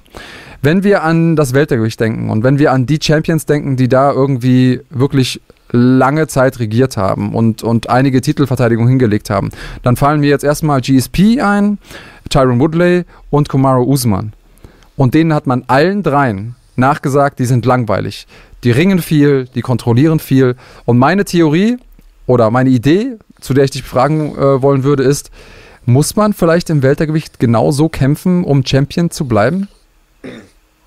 Das weiß ich gar nicht. Woran würdest du es denn festmachen, dass es aus, ausgerechnet im Weltergewicht so ist? Das, das wäre ja quasi der nächste Schritt. Also aber da müsste es, man dann. Das wäre, äh, dann du, müssen wir gucken, äh, warum es so ist. Aber ich, die, also das, was du sagst, macht natürlich Sinn. Ähm, ich würde vielleicht einfach mal äh, eine, eine unpopuläre Meinung dem Ganzen entgegenstellen, die das vielleicht entkräftet oder vielleicht sogar nicht entkräftet. Ich weiß gar nicht genau, wie man es sieht. Ähm, ich persönlich glaube, derjenige, der momentan an der Spitze im Wettergewicht äh, am ehesten eine Chance hat, Kamar Usman zu schlagen, ist Kobe Cuppington. Äh, und äh, wir haben ja vor ein paar Wochen schon mal drüber gesprochen, äh, dass es vielleicht gar nicht so sinnlos wäre, den da reinrutschen zu lassen und was weiß ich. Ähm, ich weiß, dass den keiner leiden kann und der spielt da diese Arschlochperson und so weiter und so fort. Aber der hat einen guten Kampf gemacht gegen Usman, Mann. Der hat, klar, am Ende war der Kiefer gebrochen und der ist K.O. gegangen, aber der hat einen guten Kampf, der hat einen besseren Kampf gemacht als Masvidal, einen besseren Kampf gemacht als Woodley. Und ich glaube, das liegt daran, dass er selber ein guter Ringer war und äh, dementsprechend natürlich auch befreiter aufspielen konnte im Stand und so weiter und so fort. Weil guck mal, äh, du hast jetzt Masvidal gesehen. Ich fand äh, die ersten Sekunden, du hast ja wie gesagt Masvidal K.O. getippt, also in den ersten Sekunden habe ich ganz schön gebibbert, denn der ist rausgekommen, Alter, aber richtig stramm und hat dem ein paar Kicks reingedonnert, bam, bam, da war die Energie noch da. Aber nachdem der das erste Mal am Clinch war und irgendwie äh, Underhook und was weiß ich, äh, da war die Energie auf einmal ganz schnell weg und die Kicks kamen auch irgendwie nicht mehr so gut und so weiter und so fort. Und ich glaube, wenn du wenn du ein ähnlich guter Ringer bist, so wie das Covington ist, der dazu noch gut striken kann, ich glaube, dann hast du das Zeug, den zu entthronen und dann musst du auch nicht so kämpfen. Denn äh, denk mal an diesen Kampf zurück, das war ja eine absolut geile Schlacht im Stand, die, die haben sich da ja fünf Runden lang gegeben. Also ähm, das wäre so das, was ich dazu beitragen kann. Aber deine Theorie kann natürlich trotzdem richtig sein. Also ich glaube, also ich will da zwei Sachen zu sagen. Ich glaube erstens, dass äh, vor allen Dingen, wenn kurzfristig eingesprungen Colby Covington hier gestanden hätte, dass das kein so guter Kampf gewesen wäre. Und ich glaube auch, dass er das niemals gemacht hätte, weil Covington nicht unvorbereitet antritt. Also der, weil der weiß, dass einer seiner größten Waffen eben seine Cardio ist und die eben nur dann auszuspielen ist, wenn man wirklich top vorbereitet ist und auf dem Peak. Äh, deswegen hätte der das nicht gemacht. Der hätte viel zu viel Angst gehabt, seinen Status zu verlieren. Ähm, auf der anderen Seite sehe ich aber auch noch einen äh, Leon Edwards in der Gewichtsklasse und auch einen Gilbert Burns, die beide auf ihre Art und Weise sehr, sehr gefährlich werden können, die natürlich nicht so gute Ringer sind wie der von dir angesprochene äh, Colby Covington oder eben der Champion selbst, aber die ihre stilistischen Möglichkeiten haben, da anzugreifen. Ähm, und das, was ich noch sagen wollte, ist, ich glaube, dass das Weltergewicht ist ja so ein bisschen in der Mitte. Du hast auf der einen Seite Leute, die brandgefährlich sind, weil sie explosiv sind, wie jetzt zum Beispiel Masvidal und dich K.O. schlagen können mit ihrer Kraft. Und auf der anderen Seite hast du ähm, aber auch technisch die Möglichkeit, mal ein Ding wegzustecken ähm, und dann weiterzumachen. Und dann wird Ringen eben noch, noch viel wichtiger. Äh, Im Schwergewicht ist es einfach fast unmöglich, auch im Light Heavyweight ist es fast unmöglich zu sagen, okay, ich, ich vermeide jetzt diesen einen großen Punch für immer oder über super viele Kämpfe hinweg. Das ist im Weltergewicht schon ein bisschen, ähm, ein bisschen anders und ich glaube, dass das vielleicht einer der Gründe sein könnte. Ich bin da noch nicht ganz fertig mit der Theorie, aber ich will da auf jeden Fall noch ein bisschen dra äh, drauf rumdenken. Was lachst du denn? Jede, gute Theorie hat ja mal einen Anfang. Ja, dann basteln wir drin rum. Mal gucken. Vielleicht ist ja, vielleicht kommt ja was bei rum. Ähm, Fakt ist, äh, das Ding ist jetzt erstmal gegessen für Jorge Masvidal, der jetzt ähm, eine gut bezahlte, äh, aber trotzdem Niederlage mit nach Hause genommen hat. Damit ist sein Momentum jetzt erstmal so ein bisschen gestoppt, nachdem er ja das beste Jahr seiner Karriere hatte oder eines der besten Jahre überhaupt. Äh, jetzt gibt es erste Stimmen, die sagen, äh, Rückkampf gegen der Diaz würde Sinn machen. Bin ich persönlich nicht von überzeugt. Was ist deine Meinung dazu? Nee, bin ich auch nicht überzeugt von. Und ähm, also beide haben ja eben, oder lass mich nochmal ganz kurz eine Klammer aufmachen, äh, bevor ich das vergesse, weil ich hier, also ich lese zwischendurch noch, was ihr hier schreibt im Chat, also keine Angst, wir lesen euch mit, ähm, aber ich muss gleichzeitig auch noch reden und auf das reagieren, was du sagst, deswegen, ähm, bevor ich das wieder vergesse, eine Sache, die ich besonders fand, äh, war, dass Masvidal direkt nach dem Kampf äh, zu Usman gegangen ist und gesagt hat, hey, äh, lass uns doch mal ein Rematch machen und das Gute ist, um das zu verkaufen, müssen wir jetzt nicht mehr Trash talken und lass uns den jungen, aufstrebenden Kämpfern das Signal geben, dass man eben nicht Trash talken muss, um große Kämpfe zu äh, verkaufen. Ist natürlich interessant, dass er es jetzt gerade sagt, wo er nach 16 Jahren, die er eben kein Spotlight hatte, endlich im Spotlight ist durch Trash Talk, dann zu sagen, okay, ja, aber ab jetzt brauchen wir es nicht mehr und lass uns da ähm, ein Beispiel setzen, äh, finde ich ein bisschen schwierig, weil ja, Usman ist ja genau der, der es nicht macht und deswegen und aufgrund seines Kampfstils natürlich auch äh, mag ihn ja keiner so richtig. Er versucht es ja mit Trash Talk, aber da muss halt alles zusammenkommen. Ähm, wie sahst du die Äußerungen? Oder generell das Verhalten nach dem Kampf? Äh, also äh, gut, ich finde ja, Masvidal ist ja nicht nur durch Trash Talk groß geworden, sondern weil er halt jetzt auch einfach mal irgendwie zwei Leute umgelegt hat und danach noch den, den Diaz vermobbt hat. Aber äh, pff, ja, der kann ja sagen, was er will. Also das wird, der erzählt mir heute das, mal morgen das. Der ist jetzt froh, dass er einen dicken Scheck mit nach Hause genommen hat. Das hast du schon richtig gesagt. Hm. Ähm, ich hoffe halt nur, die machen jetzt nicht diesen Diaz-Kampf nochmal, weil den finde ich halt einfach lame, ehrlich gesagt. Und äh, muss man mal gucken. Nee. Gibt es ja sicherlich andere äh, Optionen für ihn. Ähm, der soll gegen ja. Conor McGregor kämpfen. Hey, das wäre doch was. Da, da, auf jeden was. Fall. Ich glaube, dass Conor nicht mehr allzu viel Kämpfe macht. Ähm, mhm. Aber er soll hoch ins Weltergewicht kommen und meinetwegen sollen die auch um den BMF-Titel kämpfen. Ähm, und das Ding wird komplett durch die Decke gehen, was, äh, was die Öffentlichkeitswirksamkeit angeht und den Mainstream-Appeal. Aber ist denn jetzt nicht Kamera Usman der BMF-Champion eigentlich? Naja, offiziell natürlich nicht. Der hat ja, ja. Äh, drauf gedrängt bei Dana. Der ja. hat ihn irgendwie mehrfach angerufen, wohl in der Woche, und hat gesagt, der soll gefälligst einen Gürtel mitbringen. Ich will den ja. BMF-Titel auch. Klar will er den, ist logisch. Ähm, aber hat er jetzt erstmal nicht offiziell. Und das wäre marketingmäßig, glaube ich, das Größte, was du gerade machen kannst mit ihm. Ansonsten ja. gerne nochmal ein oder zwei Kämpfe im Weltergewicht äh, dranhängen für ähm, Masvidal. Also Gilbert Burns soll ja wohl der nächste sein, als Nummer 1 Herausforderer. Wird auch ein spannender Kampf und meinetwegen Edwards gegen Masvidal, weil das wird mit Sicherheit der größere Draw und dann hat Edwards auch schon mal ein paar Euro verdient. Oder Dollar oder wie auch immer. Ja, gut. Lassen wir uns mal überraschen, wie das da weitergeht. Äh, Gilbert Burns. Äh, äh, ja, mach mal hier. Wir kriegen hier was aufs Ohr, falls ihr euch wundert, warum wir gerade hier irgendwie so komische äh, so komische Aussagen tätigen. Hier sehen wir ein paar äh, Twitter-Reaktionen, genau, das ist es. Ben Askren zum Beispiel hat gesagt, der Kampf war richtig langweilig. Gut, dass der jetzt natürlich sich da äußert, ist klar. Der ist dann ein paar Sekunden K.O. gegangen. Kobe Cummington hat auch was zu sagen gehabt, hat gesagt, Mensch, das war ja ein richtiges Schlachtfest, ein absoluter Klassiker. Wer hätte das erwartet? Mit ein bisschen Ironie. Daniel Cormier hat sich gewundert, dass die hinterher ja doch ganz freundlich miteinander umgegangen sind. Big Daddy, du auch? Ähm, auf der einen Seite gewundert, auf der anderen Seite ist es natürlich das, was äh, beide auch nachher gesagt haben. Es ist echt schwer, auch egal wie sauer man auf jemanden ist, 25 Minuten im Oktagon miteinander zu verbringen und danach noch sauer aufeinander zu sein, weil man einfach alles rausgelassen hat. Ähm, und insofern ist das natürlich klar und ich wünsche mir generell einen sportlicheren Umgang der Leute miteinander. Ähm, auch wenn ich natürlich verstehe, warum sie es machen. Klappern gehört zum Handwerk. Ähm, ja, aber der, manchmal ist dieser Switch, dieser Turnaround für manche Leute zu, zu abrupt. Das verstehe ich auch. Und unser Kollege, äh, Zuschauer hier ähm, und äh, ja auch einer unserer Edelfans, wir haben ja da quasi so eine Art Ritterschlag, den wir verteilen. Hans Dampf, der sagt, alter Schwede ist Usman unangenehm, zwingt Masvidal perfekt seinen Plan auf. Und ich glaube, so kann man es eben auch sehen.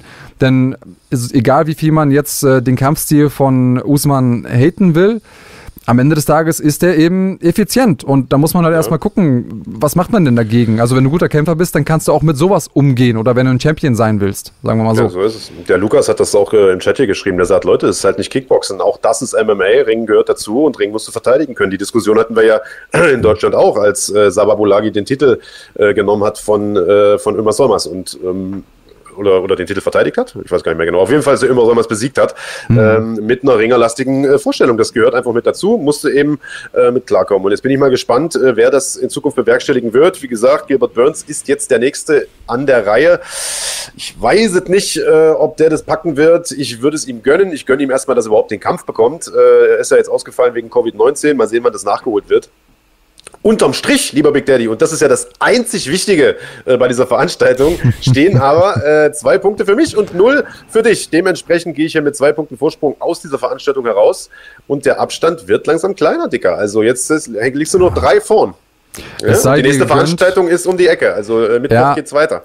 Es sei dir gegönnt und wir werden ja ähm, gleich, äh, nachdem wir mit Martin Zawada gesprochen haben, auf, dem ich, auf den ich mich übrigens sehr, sehr freue, werden wir auch noch unsere Tipps äh, für die am Mittwoch stattfindende Veranstaltung abgeben.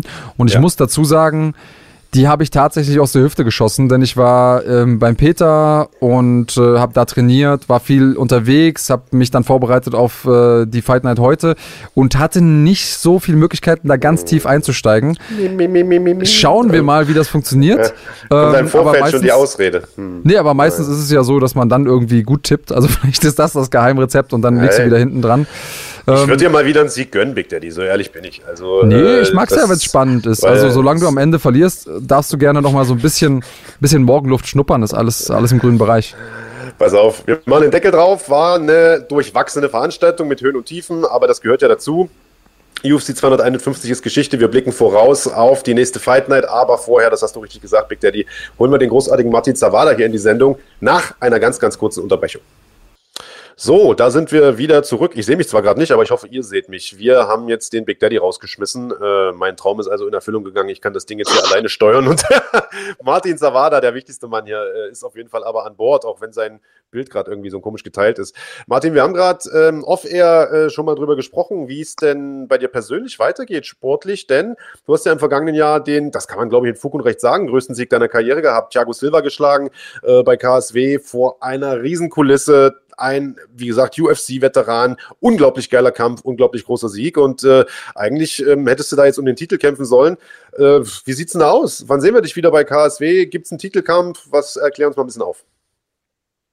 Ja, wie gesagt, letztes Jahr äh, habe ich gegen Thiago gekämpft, äh, habe einen super Kampf gemacht, eindeutig gewonnen, habe den zwei, dreimal runtergehauen und äh, der war auch Favorit. Hätte der gewonnen, hätte der den Titelkampf bekommen. Dann habe ich ein bisschen so die, den Strich durch die Rechnung für KSU gemacht, weil ich gewonnen habe. Damit haben die, glaube ich, alle nicht gerechnet. Ja, und dann ist mein Vertrag abgelaufen. Und wie gesagt, äh, war, war auf jeden Fall ein schönes Event, äh, war sehr erfolgreich für mich. Ja, und dann habe ich mich dann ein bisschen zurückgezogen.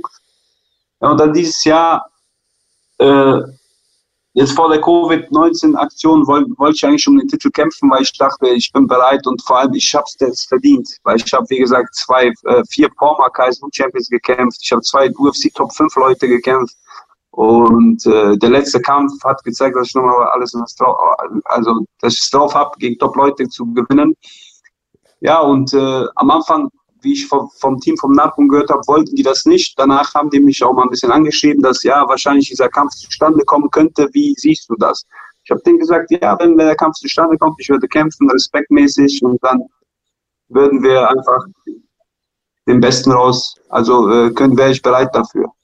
Ja, also für alle, die vielleicht nicht wissen, worum es geht, Thomas Schnarkun ist der amtierende KSW-Champion oder KSW, wie man auf äh, Polnisch sagt, Champion im äh, Halbschwergewicht. Und ich habe das aber so verstanden, dass äh, dieser Kampf gegen Thiago Silva ein Ausscheidungskampf war. Und da du ja nun gewonnen hast, hätte dir der Titelkampf nicht eigentlich zugestanden. Äh, ich meine, klar, du kannst da jetzt nicht mit dem Anwalt hingehen und sagen, ich will den jetzt haben, aber äh, wie, wie sieht das denn aus? Also äh, ich, ich verstehe nicht, wo das Problem ist, denn ähm, die meisten wissen es, du hast selbst polnische Wurzeln, Narkun ist Pole, die Polen haben Bock auf Polen, die in Polen kämpfen. Also äh, könnte man doch hervorragend vermarkten, den Kampf. Ich sehe gar nicht, wo das Problem ist. Ja, ich denke mal, der, der, mein Manager, der Ivan, war ja dran und ich denke mal, ich werde 37 dieses Jahr. Thiago Silva ist eine Weltmarke und äh, hätte der mich geschlagen, hätte der direkt in London letztes Jahr um den Titel gekämpft. Äh, ich habe den geschlagen und äh, der, dann hatten, haben die einen anderen Polen aus London geholt für Narco. Narco hat gewonnen und äh, dann hat aber der, der äh, Scott Ashcam jetzt den Narco raus, rausgefordert. Die sind ein bisschen businessmäßig auf diesen Kampf und äh, ja, das Problem ist, wie gesagt, businessmäßig für KSU, weil das bringt nichts für die, wenn ich jetzt zum Beispiel den Titel hole. Und was haben die denn davon? Narkon ist so jung, äh, die bauen den auf als Superstar. Und wenn ich jetzt, ich denke mal, die sehen mich als Gefahr, weil wenn ich jetzt zum Beispiel Narkon besiege, was ist dann? Weißt du, das ist das Problem. So denke ich, die sehen mich als gefährlich. Obwohl ich denke, ich hätte, ich hätte das verdient zum Abschluss. Dann hat, dann hat, der, dann hat quasi der alte Mann den Titel und die wissen nicht. Äh, das ist das Problem. Mhm. Die MMA-Welt ist ein bisschen verrückt geworden, weißt du. Jetzt werden die Jung, Jungen aufgebaut mit Instagram, Facebook, mit äh, den ganzen drumherum und ich meine, es ist gut. Es ist einerseits gut, äh, man verdient mehr Geld, man wird, äh, man, die Leute werden Stars. Aber auf eine andere Seite, so, wenn ich gucke, ich, ich, bin, ich bin so ein Typ, ich habe es auf jeden Fall verdient, um den Titel zu kämpfen. Und wie gesagt, für den Titelkampf würde ich zurückkommen. Ansonsten, ich brauche das nicht mehr. Weißt du? Ich habe Familie, ich habe Kind, ich habe mich beruflich entwickelt. Ich brauche das alles nicht mehr. Ähm, das klingt für mich aber schon so nach äh, entweder Titelkampf oder, oder Rücktritt. Das war es komplett? Oder könntest du dir vorstellen, auch woanders nochmal irgendwo zu kämpfen und nochmal einen Abschiedskampf zu machen oder wie auch immer? Hey, das ist der Ben ja, wieder. Ab, ab, äh, grüß dich. Abschiedskampf, Abschiedskampf. Das war 45. Kampf, weißt du, das war so ein schön, schönes Gefühl, äh, tolle Kulisse, super Sieg. Und äh, ich will auch gesund sein, weißt du. Ich sehe, viele Leute vergessen den Absprung, weißt du. Viele Leute kämpfen weiter, weil sie es müssen, wegen Geld. Und viele Leute gehen auch so ein José Aldo gestern hat auch verloren. Mhm. Finde ich traurig, weißt du. Oder es gibt andere Leute, die den Absprung ver vergessen und äh, weiterkämpfen. Du musst immer denken, die junge Generation, die haben jetzt mehr Möglichkeiten und äh, man muss, es gibt auch ein Leben nach dem Sport. Deswegen, warum soll ich jetzt wieder woanders gegen einen äh, normalen Gegner kämpfen, sage ich mal, weißt du, und äh, ich, ich, investiere Zeit, ich investiere äh, Geld, ich investiere Gesundheit, weißt du, das muss sich auch lohnen für mich. Und wie gesagt, ich habe auch nie gesagt, KSU, Titelkampf würde ich mir nochmal vorstellen, aber ansonsten bleibe ich erstmal so Trainer und trainiere. Ich trainiere für mich selbst ich bin so, ich helfe meinem Bruder, ich helfe den Jungs, wenn ich Zeit habe und so ist das bei mir jetzt. Also. Ja, und du hast im Prinzip einen neuen Posten. Das haben wir ja vorhin schon, bevor wir Unterbrechung hatten, mal äh, kurz angerissen. Du bist jetzt Trainer im NFT-Gym. Erzähl mal so ein bisschen, was machst du da den ganzen Tag? Ja, also seit Juni bin ich Trainer im NFT-Gym. Die Jungs haben mich angefragt. Äh, ja, ich gebe Training dreimal die Woche. Sind äh, talentierte Jungs. Äh, wie gesagt, ich habe viel Erfahrung. Ich habe auch als Trainer schon Erfahrung. Ich versuche den einfach meine Erfahrungen zu vermitteln und meine Technik, die ich gelernt habe über Jahre, zu vermitteln. Ja, und äh, ich hoffe, dass das trägt Früchte in Zukunft. Was denkst du, hast du denn zuzufügen? Also es sind natürlich große Fußstapfen, in die du da trägst. Äh, Max Schwinn ist jemand, der ähm, von mir auch immer wieder mit Lob überhäuft wurde. Sehr, sehr guter Trainer. Ähm, er ist jetzt nicht mehr im NFT. Was denkst du, bringst du zusätzlich als, als Zugewinn für das Gym? Also natürlich deine ungemeine Erfahrung, Ähm, aber Leute, die dich jetzt gar nicht kennen, was würdest du sagen, sind deine Qualitäten als Trainer? Ja, also Max, Max ist ein guter Trainer gewesen, kommt vom Ringen, äh, hat Trainererfahrung. Bei mir ist es anders. Ich bin äh, Profi-MMA-Kämpfer, gegen tolle Leute, gute Leute ge gekämpft. Ich habe auch Trainererfahrung, weil ich habe auch Jungs wie Roberto, mein Bruder, äh, trainiert. Äh, viele andere Leute, die sind jetzt Megastars geworden. Mein Bruder UFC, Roberto, Kaiser-Champion. Und äh, ich war auch bei anderen Jungs Trainer, habe hab die ein bisschen entwickelt. Bei mir, ich sehe die Stärke, ich, ich habe 45 Kämpfe gemacht und, und das ist die äh, Erfahrung. Ich war 45 Mal im Käfig oder Ring drin und das kann dir keiner nehmen. Und das das zu vermitteln den Jungen eins zu eins, da, da sehe ich, da habe ich gute Chancen drin und äh, so als Motivator und als äh, ja als äh, auch Vorbildfunktion, weißt du, dass die Jungs vorbildmäßig, ich trainiere auch aktiv mit, ich mache Sparring noch mit, solange ich kann und äh, ja, und ich denke, dass die Jungs viel von mir mitnehmen können. Da bin ich mir auch sicher. Du hast 17 Jahre Profi-Erfahrung. Das musste erstmal jemand nachmachen, überhaupt so lange dabei zu sein und dann auch noch auf dem Level als einer der Pioniere die Entwicklung immer weiter mitzumachen. Also dafür schon mal Hut ab. Und äh, eine Sache klarstellen, weil ähm, wenn man uns quasi nur mit einem Ohr verfolgt und äh, einige Dinge zu ernst nimmt, die man nicht ernst nehmen sollte, könnte man meinen, wir reden ab und zu abfällig über Busfahrer. Ganz kurz eine Klarstellung, das ist natürlich nicht so. Wir haben zwischendurch mal gesagt, wenn jemand äh, eingeladen wird, der ist Busfahrer, wenn er jemand eingeladen wird zu verlieren. Jetzt kam eben hier auch gerade ähm, in unserem Chat die Frage, ist er denn kein Busfahrer mehr? fragt Roman Wassig. Ähm, sag mal ganz kurz dazu. Du hast natürlich einen, einen normalen, in Anführungsstrichen, Tagesjob. Denkst du immer noch Busse? Ja, also ich, ich habe mich jetzt ein bisschen weiterentwickelt. Ich bin jetzt auch Disponent. Ich sitze äh, im Büro oder äh, bin auch äh, die Leute am Einteilen und äh, ab und zu fahre ich noch Bus, ja, aber es macht ja auch Spaß. Ich fahre gerne und äh, ja, so ist das immer in Deutschland. Es ist schwer mit dem Sport zu leben. Ich habe immer gearbeitet nebenbei trainiert und so habe ich auch die größten Erfolge äh, gefeiert. Umso erstaunlicher ist deine Karriere. Mein Vater war übrigens auch Busfahrer. Äh, und dieser Busfahrerspruch kommt daher, äh, der kommt aus dem Boxsport tatsächlich, weil man da äh, teilweise, um irgendwie Leute aufzubauen, irgendwie busladungsweise Aufbaugegner aus Osteuropa geholt hat. und da hat man gesagt, da haben sie den Busfahrer für 150 Euro gleich mitverpflichtet. Also daher der Spruch, der, kämpft, der kämpft doch nur gegen Busfahrer. Ähm, und das ist hier so eine Art Running Gag geworden. Also das, das muss man aber der, der Jugend von heute mal erklären, dass du seit 17 Jahren Profi bist, wie gesagt, bei KSW äh, sozusagen Titelausscheidungskampf gewonnen hast und auch noch viele andere große Kämpfe auch davor gewonnen hast, muss man ja auch nochmal sagen, gegen Leute wie Thiago Silva, die vor ein paar Jahren noch in der UFC waren. Äh, und das trotz einem Job, einer Familie, du bist jetzt äh, Papa geworden dieses Jahr und äh, Tätigkeit als Trainer sozusagen, hat dein Tag 48 Stunden oder was?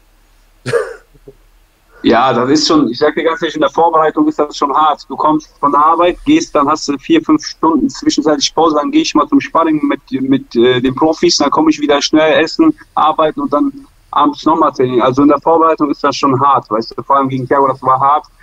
Jetzt zur Zeit, ich arbeite von Montag bis Freitag äh, und dann habe ich da mal abends, wo ich zum Training gehe, weißt du, meine Frau nimmt mir vieles ab, die unterstützt mich auch dafür, danke ich dir sehr und äh, mit der Kleinen jetzt ist, äh, ist auch ein schönes Gefühl, Vater zu werden, äh, äh, Vater zu sein und es ist alles nicht einfach, weil man investiert viel Zeit in den Sport und äh, die Familie, da muss es schon einen guten, Background haben, dass die Familie das mitmacht. Ja, erstmal nochmal Gratulation auch. Zur Danke. Vaterschaft. Das ist auf jeden Fall auch nochmal ein sehr einschneidendes Erlebnis. Ich glaube, das wissen wir alle hier im Chat. Ähm, ich will nochmal ganz kurz darauf eingehen. Du hast nämlich äh, eben in einem Nebensatz gesagt, meine besten Erfolge hatte ich, wenn ich mich neben dem Job vorbereitet habe. Es gibt ja auch andere prominente Beispiele, Shane Carwin zum Beispiel, der ähm, ja hauptsächlich auch noch gearbeitet hat, einen Fulltime-Job hatte als Ingenieur aber gleichzeitig äh, in der UFC in der, an der Spitze mitgekämpft hat. Worauf führst du das bei dir persönlich zurück? Ist das, hat das was mit Fokus zu tun oder was ist da aus deiner Meinung nach die Erklärung für? Also für mich, ich bin so eine Person, wenn ich viel Freizeit habe, denke ich viel nach. Und ich denke, wenn du arbeitest, hast du keine Zeit, viel nachzudenken. Du musst machen, dann hast du Training, dann musst du machen, dann machst du das, das, das äh, und bereitest dich auf den Kampf vor. Plus, äh, wenn ich arbeite, das Finanzielle kommt von, von, von Job, von, weißt du, von, vom Job, vom Arbeitgeber. Also ich habe zweimal, äh, zweimal versucht, profimäßig zu leben. Einmal in Holland habe ich ein Jahr gelebt und einmal hier, das hat nicht geklappt. Und äh, deswegen denke ich, für mich war es das besser, wenn ich jobmäßig meinen äh, Unterhalt verdiene und äh, wie gesagt Kampfsport. Es ist jetzt in den letzten drei, vier Jahren besser geworden, aber früher war es erst, weißt, wie viel gekämpft haben am Anfang. Das war ja äh, lächerliche Summen waren das. Und äh, wie gesagt, es war ein Halt, weißt du, ich wusste auf jeden Fall, ich arbeite, ich, ich kann mir leb, das Leben so finanzieren und dieser Sport ist mein Hobby und ich hatte das immer so gesehen, kopfmäßig und konnte mich dann so frei entfalten, weil der Druck war anders, weißt du? Ganz einfach. Und für mich war das immer besser. weißt du, ich habe nicht so viel nachgedacht, ich habe einfach gemacht und dann sind die Gegner auch meistens gefallen.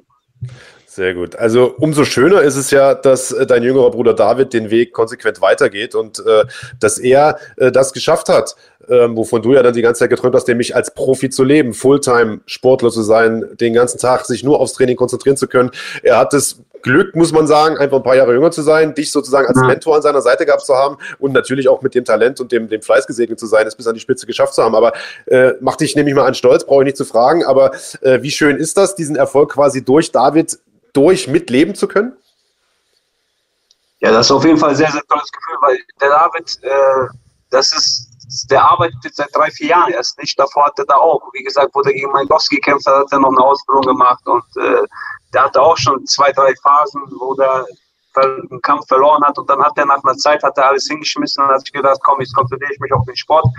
Hatte Glück, dass wir den auch als Familie unterstützen äh, hat da ein bisschen mehr Geld verdient, ist jetzt auch Trainer im UFD-Gym geworden, hat da auch ein bisschen, äh, da, da arbeitet der äh, und konnte so jetzt auch sein, sein äh, Dings, äh, sein Leben finanzieren. Jetzt natürlich, wo er in die UFC gekommen ist und sich zweimal den Bonus geholt hat, hat er ein bisschen vorgesorgt, würde ich mal sagen. Aber es kann schnell, schnell sich alles ändern. Deswegen, der Junge hat zwei Ausbildungen gemacht.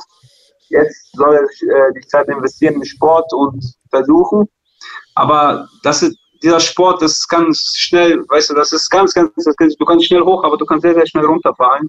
Deswegen sage ich immer, immer, man muss sich immer, vor allem in Deutschland, das zweites Bein aufstellen, weil du musst gucken auch, du kämpfst gegen Gegner, aber die kommen von Armut, die kommen von gar nichts und die, die mental gehen die ganz anders im Kampf rein, wie du, der aus Deutschland kommt, die, weißt du, die, den, weil uns geht's hier sehr, sehr gut, auch wenn wir nicht arbeiten, weißt du, der Staat zahlt, wenn du nicht arbeiten gehst. Und da kommen Käfig, halt hast du Gegner, die kommen wirklich von Armut und die sogar im Training, die tappen nicht, die, die kämpfen, als, als würden die uns ums Überleben kämpfen. Deswegen, ich sage immer, man muss sich das zweite Standbein neben der Karriere aufbauen. Weil so schnell du hochkommst, du kannst sehr schnell runterfallen.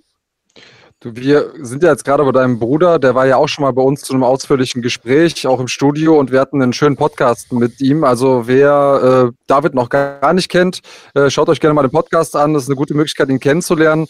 Und ähm, wir haben ja auch eine Frage aus dem Chat. Kara14 fragt, naja, weißt du denn was, wann dein Bruder das nächste Mal wieder kämpft? Das ist natürlich nicht einfach mit der ganzen Corona-Situation, aber ich folge ihm auch auf Instagram und Co.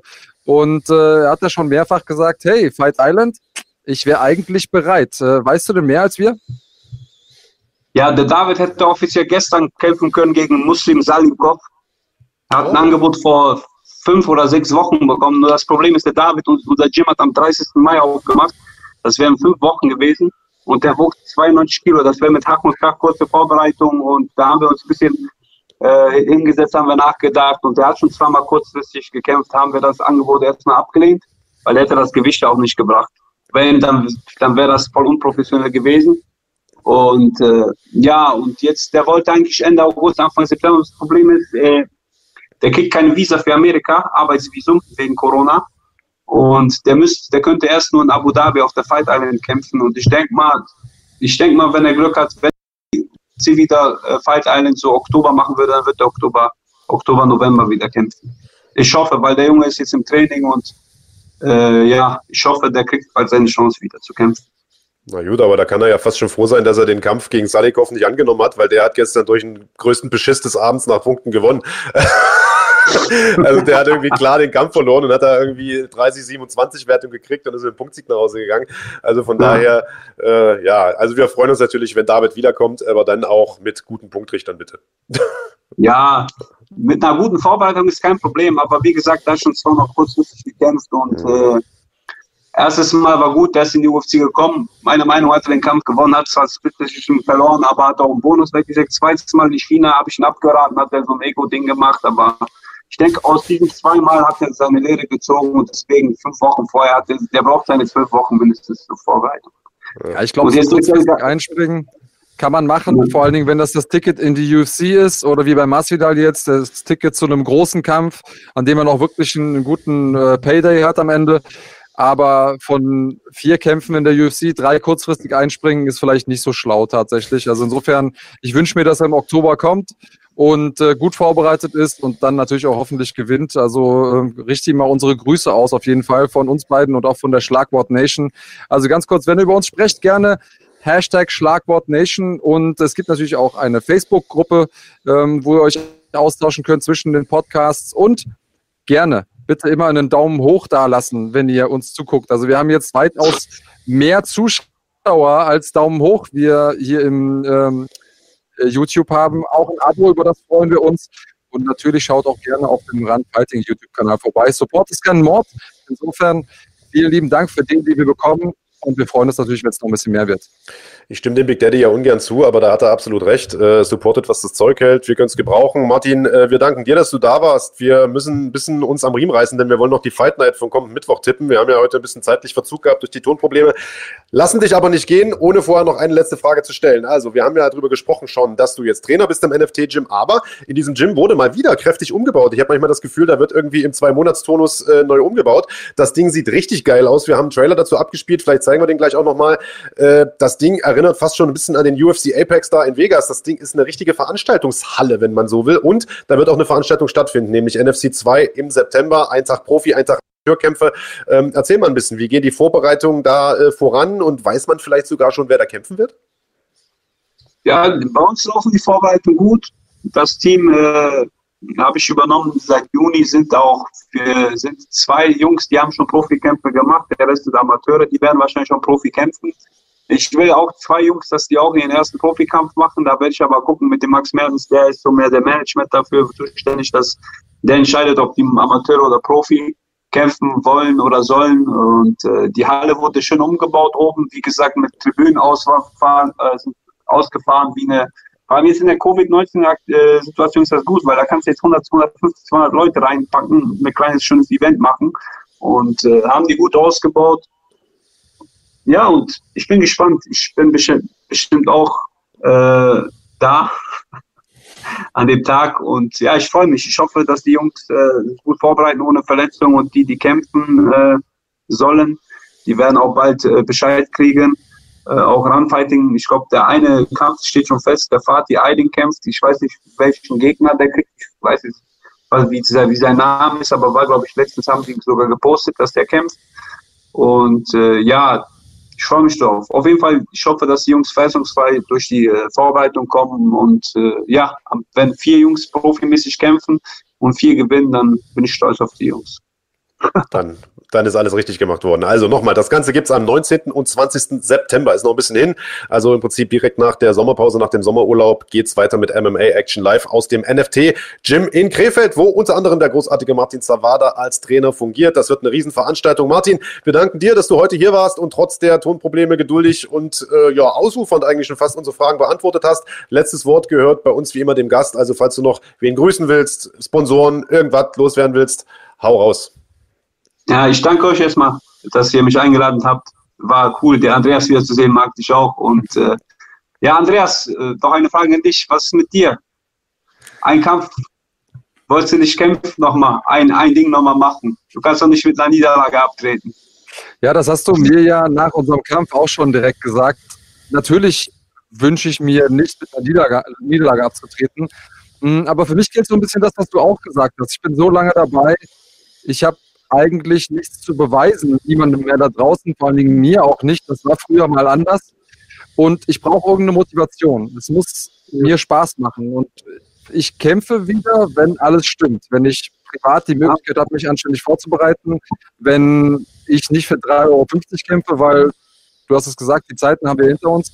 Und wenn ein cooler Gegner irgendwie ansteht und wenn das passiert, äh, bin ich ready. Bislang hat sich erstmal nicht so ergeben. Ich hatte jetzt auch echt eine anstrengende Zeit in meinem Leben, viel umgestellt.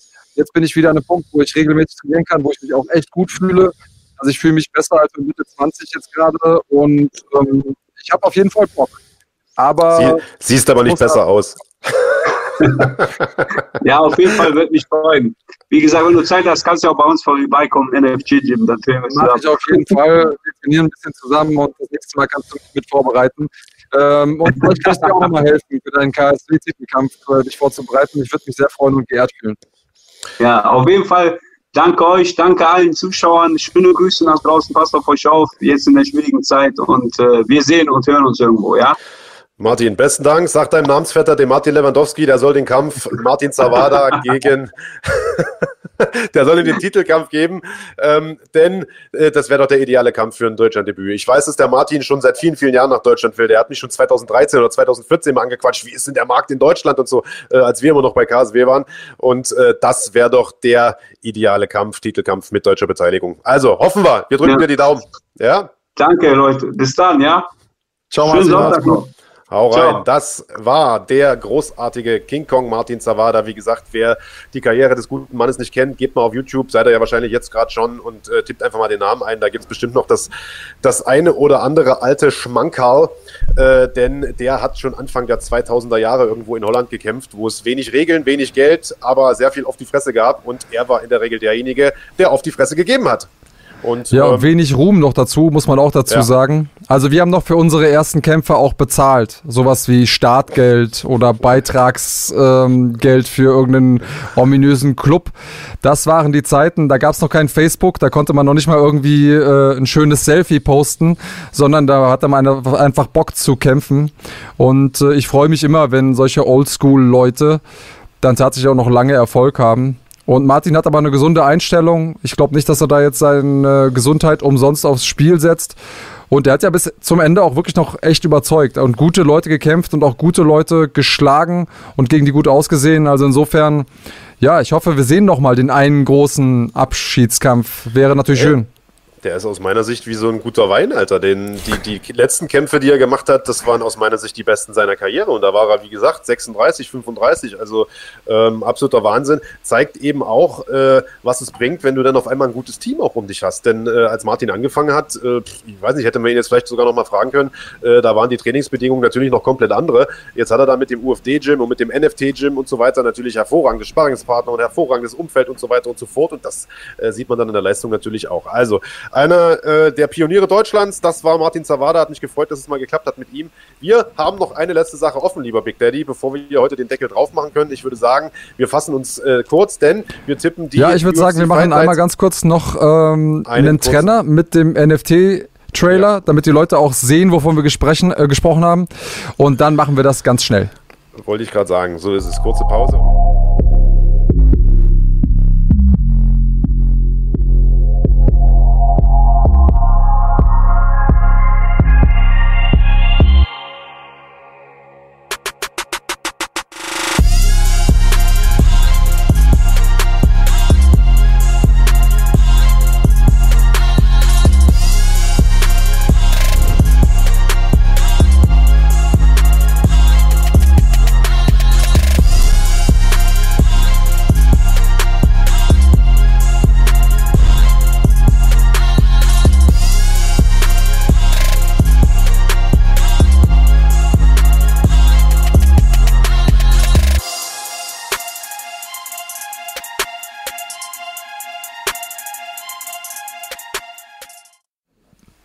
Das wunderbare NFT-Gym, ihr habt es jetzt nochmal gesehen, wir haben ja gerade schon drüber gesprochen, also da haben die Jungs äh, weder Kosten noch Mühen gescheut und wirklich eine tolle Arena zusammengebaut. Äh, Tja, und ab September gibt es da wieder gute Kämpfe, am 19. und 20. um genau zu sein.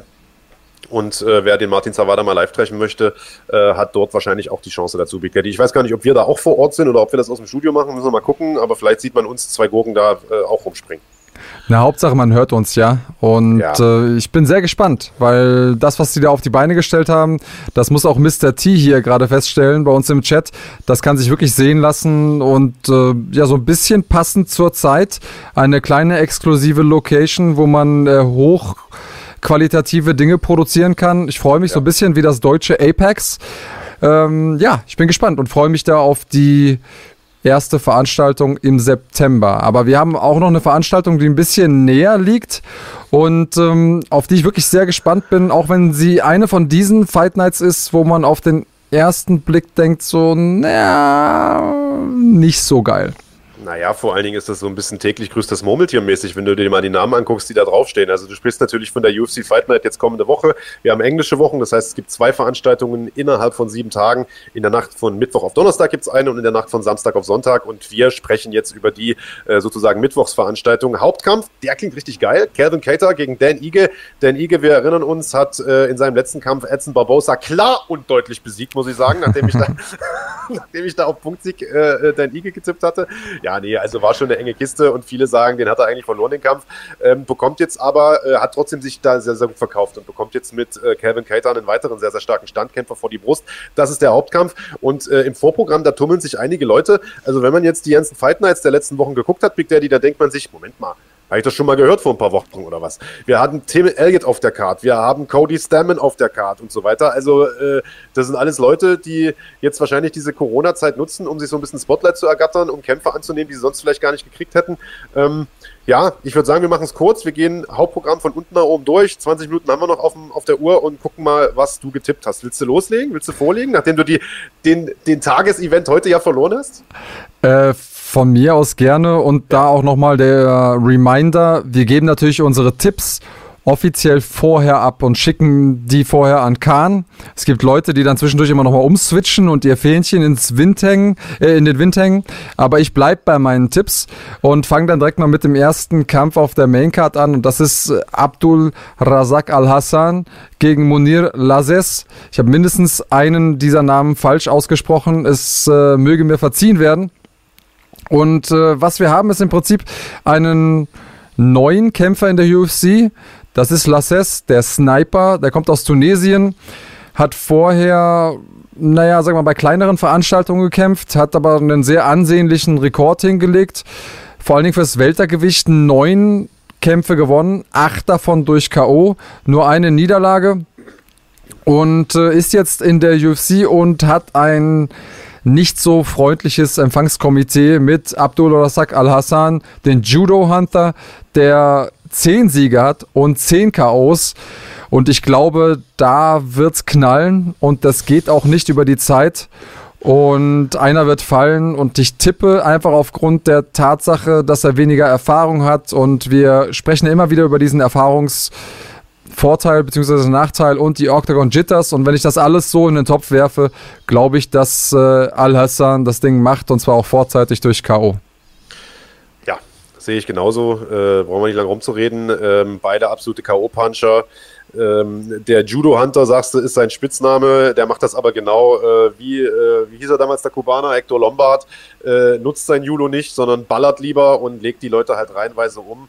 Ähm, hat äh, ja ein paar beeindruckende Kämpfe hingelegt in der UFC.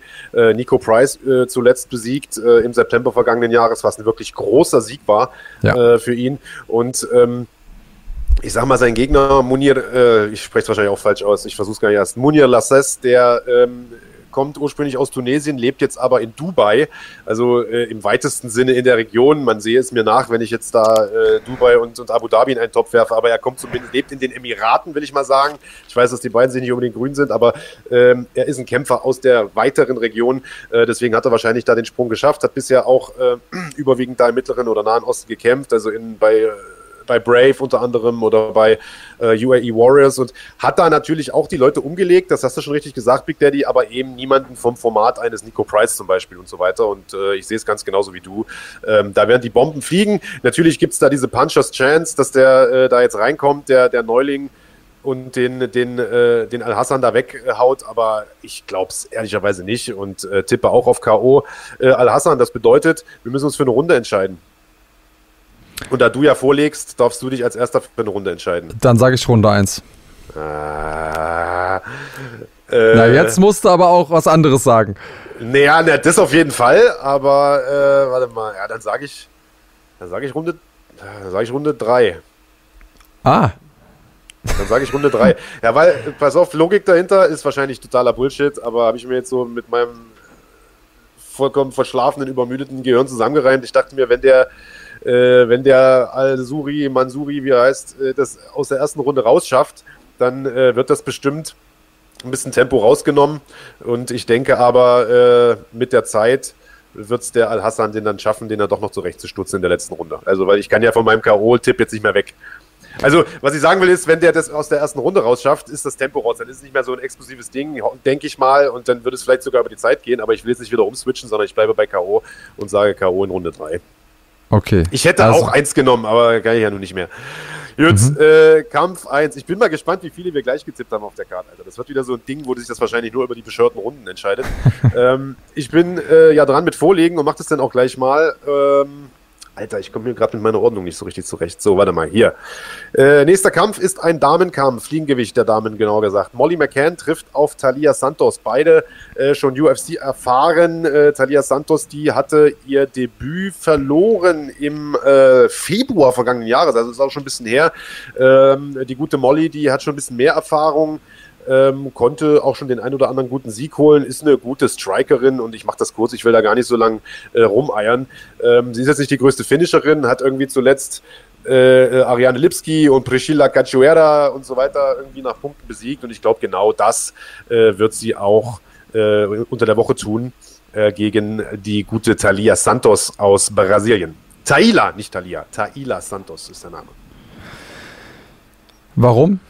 Hast du da irgendwie ein äh, Feeling oder also, was war so dein nee, Gradmesser? Also ich ich habe mir den Kampf nochmal so ein bisschen durchgeseppt. Also du hast ja vorhin rumgejammert, dass du das Ganze aus der Hüfte schießt und gar nicht keine Zeit hattest, da dich zu informieren und dich quasi sozusagen im Vorfeld schon dafür entschuldigt, dass du verlieren wirst äh, diesen Tag.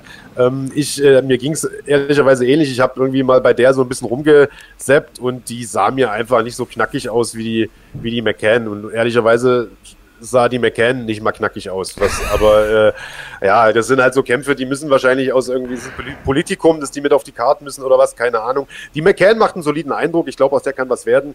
Äh, ja, ich denke, die, die wird einfach, die wird die, ja, ja, wird nach Punkten gewinnen. Ja, also es ist ein sehr schwierig zu tippender Kampf, denn wir haben es eben gesagt, erster Kampf in der UFC lief nicht so gut für Santos. Jetzt ist das aber schon eine Weile her. Das heißt, sie hat diese Erfahrung gemacht. Sie konnte zurück ins Gym, sie konnte ihre Hausaufgaben machen und kommt jetzt, na sagen wir mal, knapp eineinhalb Jahre oder ein Jahr und ein bisschen später zurück. Und es könnte natürlich sein, dass sie sich mehr oder weniger neu erfunden hat. Sie ist jetzt sieben Jahre dabei als Profi und da hat man durchaus noch die Möglichkeit, essentielle Veränderungen zu machen. Mit dem als Hintergrund schätze ich erstmal von dem, was ich gesehen habe, McCann als die stärkere, technisch versiertere und erfahrenere Gegnerin ein. Deswegen bin ich auch derselben Meinung. Ich glaube, McCann gewinnt das Ding. Und äh, ich glaube aber, dass sie sich schwer tun wird, das Ganze zu finishen. Und deswegen sage ich auch Punkte. So. Ja. Da kann man dir nicht mal böse sein, dass du dasselbe sagst wie ich, weil das ist, glaube ich, ja. Ja. Alles andere wäre, glaube ich, Quatsch zu setzen. Aber lassen wir uns mal überraschen, vielleicht kommt ja was Überraschendes bei rum. Ist jetzt, also ich will jetzt nicht das schlecht reden, aber das ist für mich irgendwie so auch der, ja Kampf, schon. der Kampf auf der Karte, sage ich mal, wo, wie hast du es mal formuliert, der Puls bei mir am wenigsten hochgeht, so nach dem Motto. Also von daher äh, gucken wir mal weiter. Der äh, Kampf hier, das ist für mich so, also der Hauptkampf ist geil, aber das könnte hier so der heimliche Kracher werden. Der nächste, der jetzt kommt, Federgewichtsduell, Jimmy Rivera gegen Cody Stammen. Beide eigentlich im Bantamgewicht unterwegs, äh, kämpfen jetzt hier im Federgewicht, waren aber früher auch mal Federgewichte, also sollte für beide nicht äh, das allergrößte Problem werden. Und ähm, ich bin ja total überzeugt von dem Cody Stammen, weil das so ein absolut knochenharter Typ ist. Der hat in seinem letzten Kampf richtig, richtig gut ausgesehen, ist ein sehr, sehr starker Ringer. Auf der anderen Seite haben wir mit dem Rivera äh, einen guten Striker, der äh, einigen Leuten schon äh, auch echt mal gut zugesetzt hat. Also der hat da streckenweise gegen Piotr Jan zum Beispiel gut ausgesehen, hat den Kampf zwar verloren, aber hat dem da auch ein paar gute Dinge eingeschenkt und Ähm, das ist der Kampf, äh, bei dem ich mein Fähnchen, wie du es so nett formuliert hast, Big Daddy, so ein bisschen in den Wind äh, hängen wollte, weil ähm, ich habe gestern, ich mache das kurz, dem, dem Kahn meine Tipps natürlich auch geschickt und habe gesagt, das macht äh, der äh, Rivera. Äh, der wird das reißen. Und dann war ich mir aber gar nicht mal mehr so sicher. Also und nach Punkten habe ich auch gesagt, äh, weil beide sind irgendwie nicht die ganz großen Finisher, ehrlicherweise. Ähm, haben irgendwie ewig keinen Kampf gefinisht. Und dann dachte ich mir aber, na Mensch, der Stammen ist wirklich ein zäher Dude und der ist nicht so ein guter Striker, bei weitem nicht, aber er ist trotzdem zäh genug, um ein paar Dinge einzustecken und er ist einfach ein echt guter Ringer, Alter. Und äh, wir wissen ja alle, was passiert, wenn ein guter Ringer, äh, aber ich will jetzt nicht von meiner von meinem Prinzip abrücken. Ich habe mir jetzt vorgenommen, ich ändere definitiv meine Tipps nicht mehr. So, also ihr tippt ist getippt und ich sage Rivera nach Punkten. Tja, das sieht mir fast so aus, als würde das eine langweilige Runde werden, denn ich habe tatsächlich dasselbe getippt, auch aufgrund derselben Analyse. Ich glaube, dass viele Leute Jimmy Rivera abschreiben, wenn sie sich angucken, wie so die letzten Kämpfe gelaufen sind, zumindest auf dem Papier. Und ähm, ja, eine alte MMA-Weisheit sagt man, es ist, man ist so viel wert wie der letzte Kampf. Und die hat dann nun mal verloren, drei der vier letzten Kämpfe, aber auch alles gegen brandgefährliche, richtig gute Gegner. Ähm, John Dodson hat er besiegt, aber ansonsten Marlon Moraes, Aljamain Sterling, Piotr Jan, gegen die hat er halt verloren. Die jeweils, Top 3 der Gewichtsklasse, ne? Also wie bitte? Die Top 3 des Bantamgewichts. Also genau, richtig. Das ist ja Wahnsinn. Also ich sehe ihn auch hier vorne, aber ich mache dir jetzt mal wieder ein Geschenk. Ich nehme Cody Stammen nach Punkten, damit ab. wir so ein bisschen wenigstens Spannungen drin haben. Der gewinnt das Ding nach Punkten, grindet da drei Runden durch und dann äh, hast du wieder das letzte Lachen und kannst dich hinterher noch hinstellen und großfressig sagen, hast du mir ein Geschenk gemacht. Aber ähm, Win-win. eine Sache, ja, kann, also das ist für mich, das hätte ich auch der knappste Kampf äh, auf der Karte. Also die äh, Buchmacher sehen das, glaube ich, auch ähnlich. Äh, und ist, also für mich ist das so ein, so ein, du kannst eine Münze werfen, also wer, wer das Ding gewinnt. Ich glaube, äh, was mich am Ende zu, zu Rivera auch so ein bisschen äh, gebracht hat, ist, dass der wirklich eine gute Takedown-Defense auch hat. Ich weiß nicht, ob sie gut genug ist, um jetzt jeden Takedown zu verteidigen, aber äh, ich glaube, er ist auch der größere, wenn ich mich nicht irre. Und ich glaube, der wird es einfach schaffen, von draußen da den, den, äh, den Stammen so ein bisschen, ja, lang zu halten und, und auszupunkten. Hoffe ich. Gucken wir mal. Also, danke, lieber Andreas, dass du mir da dieses schöne Geschenk gemacht hast, dass dir am Ende wahrscheinlich zwei Punkte einbringt. Äh, und da sind wir, da sind wir äh, schon beim Co-Hauptkampf angekommen. Tim Elliott gegen Ryan Benoit und das ist ein Kampf. Ah, also, da hätte ich ehrlicherweise lieber äh, den den, äh, den Rivera gegen Stammen-Kampf im Co-Main-Event gesehen, sage ich dir ganz offen und ehrlich, denn Tim Elliott, das war mal einer, der äh, ja durch seine freakige Persönlichkeit irgendwie äh, viel Aufmerksamkeit auf sich gezogen hat, viele Fans auch hinter sich vereint hat, äh, der ähm, anfangs irgendwie auch durch sein Grappling ein paar gute Siege eingefahren hat, der aber in der letzten Zeit einfach nicht mehr viel gerissen hat und ich weiß gar nicht, wie viel er jetzt in Folge verloren hat, müsste man mal kurz gucken, aber wenn der das Ding jetzt nicht gewinnt, ich glaube, dann war es das für ihn hier in der UFC. Drei in Folge. Ja, drei in Folge. Also das ist eigentlich jetzt schon ein Geschenk, dass er überhaupt noch mal einen Kampf kriegt, denn bei drei nach dem dritten ist eigentlich äh, schon Schluss. Und ähm, der hat mit Ryan Benoit äh, einen, einen, guten Typen hier vor die Brust gesetzt bekommen, ähm, der auch seinen letzten Kampf verloren hat, beziehungsweise bei dem sich Sieg und Niederlage immer so ein bisschen abwechseln, aber der äh, aus meiner Sicht jede Menge Power hat im Stand, äh, der äh, in der Lage ist, äh, den Elliot da wegzuhauen und der, glaube ich, aber auch in der Lage ist, es zu vermeiden, sich von dem, von dem Elliot irgendwie submitten zu lassen. Und ich habe äh, äh, getippt auf den, auf den Ryan Benoit und äh, zwar nach äh, durch TKO. Tja, was soll ich sagen? Wir haben wieder denselben Tipp. Ähm, in dem Fall mache ich dir kein Geschenk, denn das ist mir zu gefährlich und ein Geschenk reicht auch meiner Meinung nach. Äh. Und insofern äh, bleibe ich auch dabei. Benoit ist brandgefährlich. Er ist mit Sicherheit kein Top 5 Material, aber trotzdem ein guter und gefährlicher Kämpfer. Ähm, Tim Elliott, ich weiß nicht genau, was bei ihm passiert ist, denn eigentlich war er mal sehr vielversprechend. Jetzt gerade hat er keinen allzu guten Lauf und wenn er da nicht super viel ähm, verändert hat, dann sehe ich ihn einfach hinten. Und äh, wir ziehen, glaube ich, jetzt ein bisschen an, bevor uns die Maschinen wieder überwältigen. Komm, lass uns den Hauptkampf machen und dann machen wir einen Deckel drauf. Na, also ich habe ja TKO getippt. Hast du auch TKO getippt? Ja. Dann brauchen wir eine Runde noch. Und da ich mit so. Vorlegen dran war, ist ja der äh, vierte Kampf, 1-2, 1-2, äh, kann ich die Runde sagen. Ist natürlich total bescheuert, weil ich es jetzt nicht weiß, aber ich sag mal Runde 2. So konservativ. Ähm, dann sage ich Runde 1. Ja, gut. Ähm, hätte ich mal lieber mein Maul gehalten, hätten wir das nicht gemacht und naja. Äh, genau, Hauptkampf, du sagst es, Big Daddy, Calvin Cater gegen Dan Ige, du legst vor. Schwerer Kampf, weil zwei sehr gute Leute, Dan Ige kommt aus einem Kampf gegen einen brandgefährlichen Edson Barbosa, den er aus meiner Sicht verloren hat, aber trotzdem muss man den erstmal so knapp gestalten. Ja. Ähm, Calvin Cater unglaublich cooler Kampfstil, also ein absoluter Fan-Favorite. Hat gerade Jeremy Stevens aus dem Weg geräumt mit einem Ellbogen. Äh, hat davor gegen Sabit Magomed Sharipov verloren, was gar keine Schande ist. Und äh, Ricardo Lamas geschlagen, also der kann und der kann auch gegen gute Leute. Und um es kurz zu machen, genau deshalb glaube ich, dass er auch gegen Dan Ige gewinnen wird, der jetzt gerade sechs Kämpfe in Folge gewonnen hat. Nein, man hat dich nicht gehört, mich Nein. wohl. Okay, alles klar. Also dann mache ich es nochmal kurz. Äh, wie gesagt, ich habe getippt, äh, wie heißt der Cater nach Punkten, weil der Ige wirklich gute Nehmerfähigkeiten gezeigt hat gegen Barbosa und Barbosa hat es eigentlich vorgemacht, wie man den besiegt, auch wenn er den Kampf nach Punkten verloren hat, un unrechtmäßig. Äh, und ich denke, das wird Cater auch machen. Der ist ein guter Boxer, hat gute Reichweite, gute Beinarbeit und das wird ihm nutzen, um diesen Kampf nach Punkten zu gewinnen, wenn er es vermeiden kann, äh, zu Boden gebracht zu werden. Denn das hat Ige gegen äh, Barbosa zum Beispiel gut gemacht in der letzten Runde. Wird er aber, glaube ich, tun. Daher sage ich Cater nach Punkten. Das war's von uns für heute, bevor die ganze Geschichte hier wieder abkackt. Wir sehen uns wieder am Donnerstagabend. Dann werten wir den Mittwochs-Event aus tippen den Samstagsevent und dann wird der Kranjotakis rasiert. Macht's gut. Schauen wir mal. Also. Sollen die nicht gut. cremig bleiben oder was? Bye bye und bleib cremig. Naja, ich wollte schon sagen.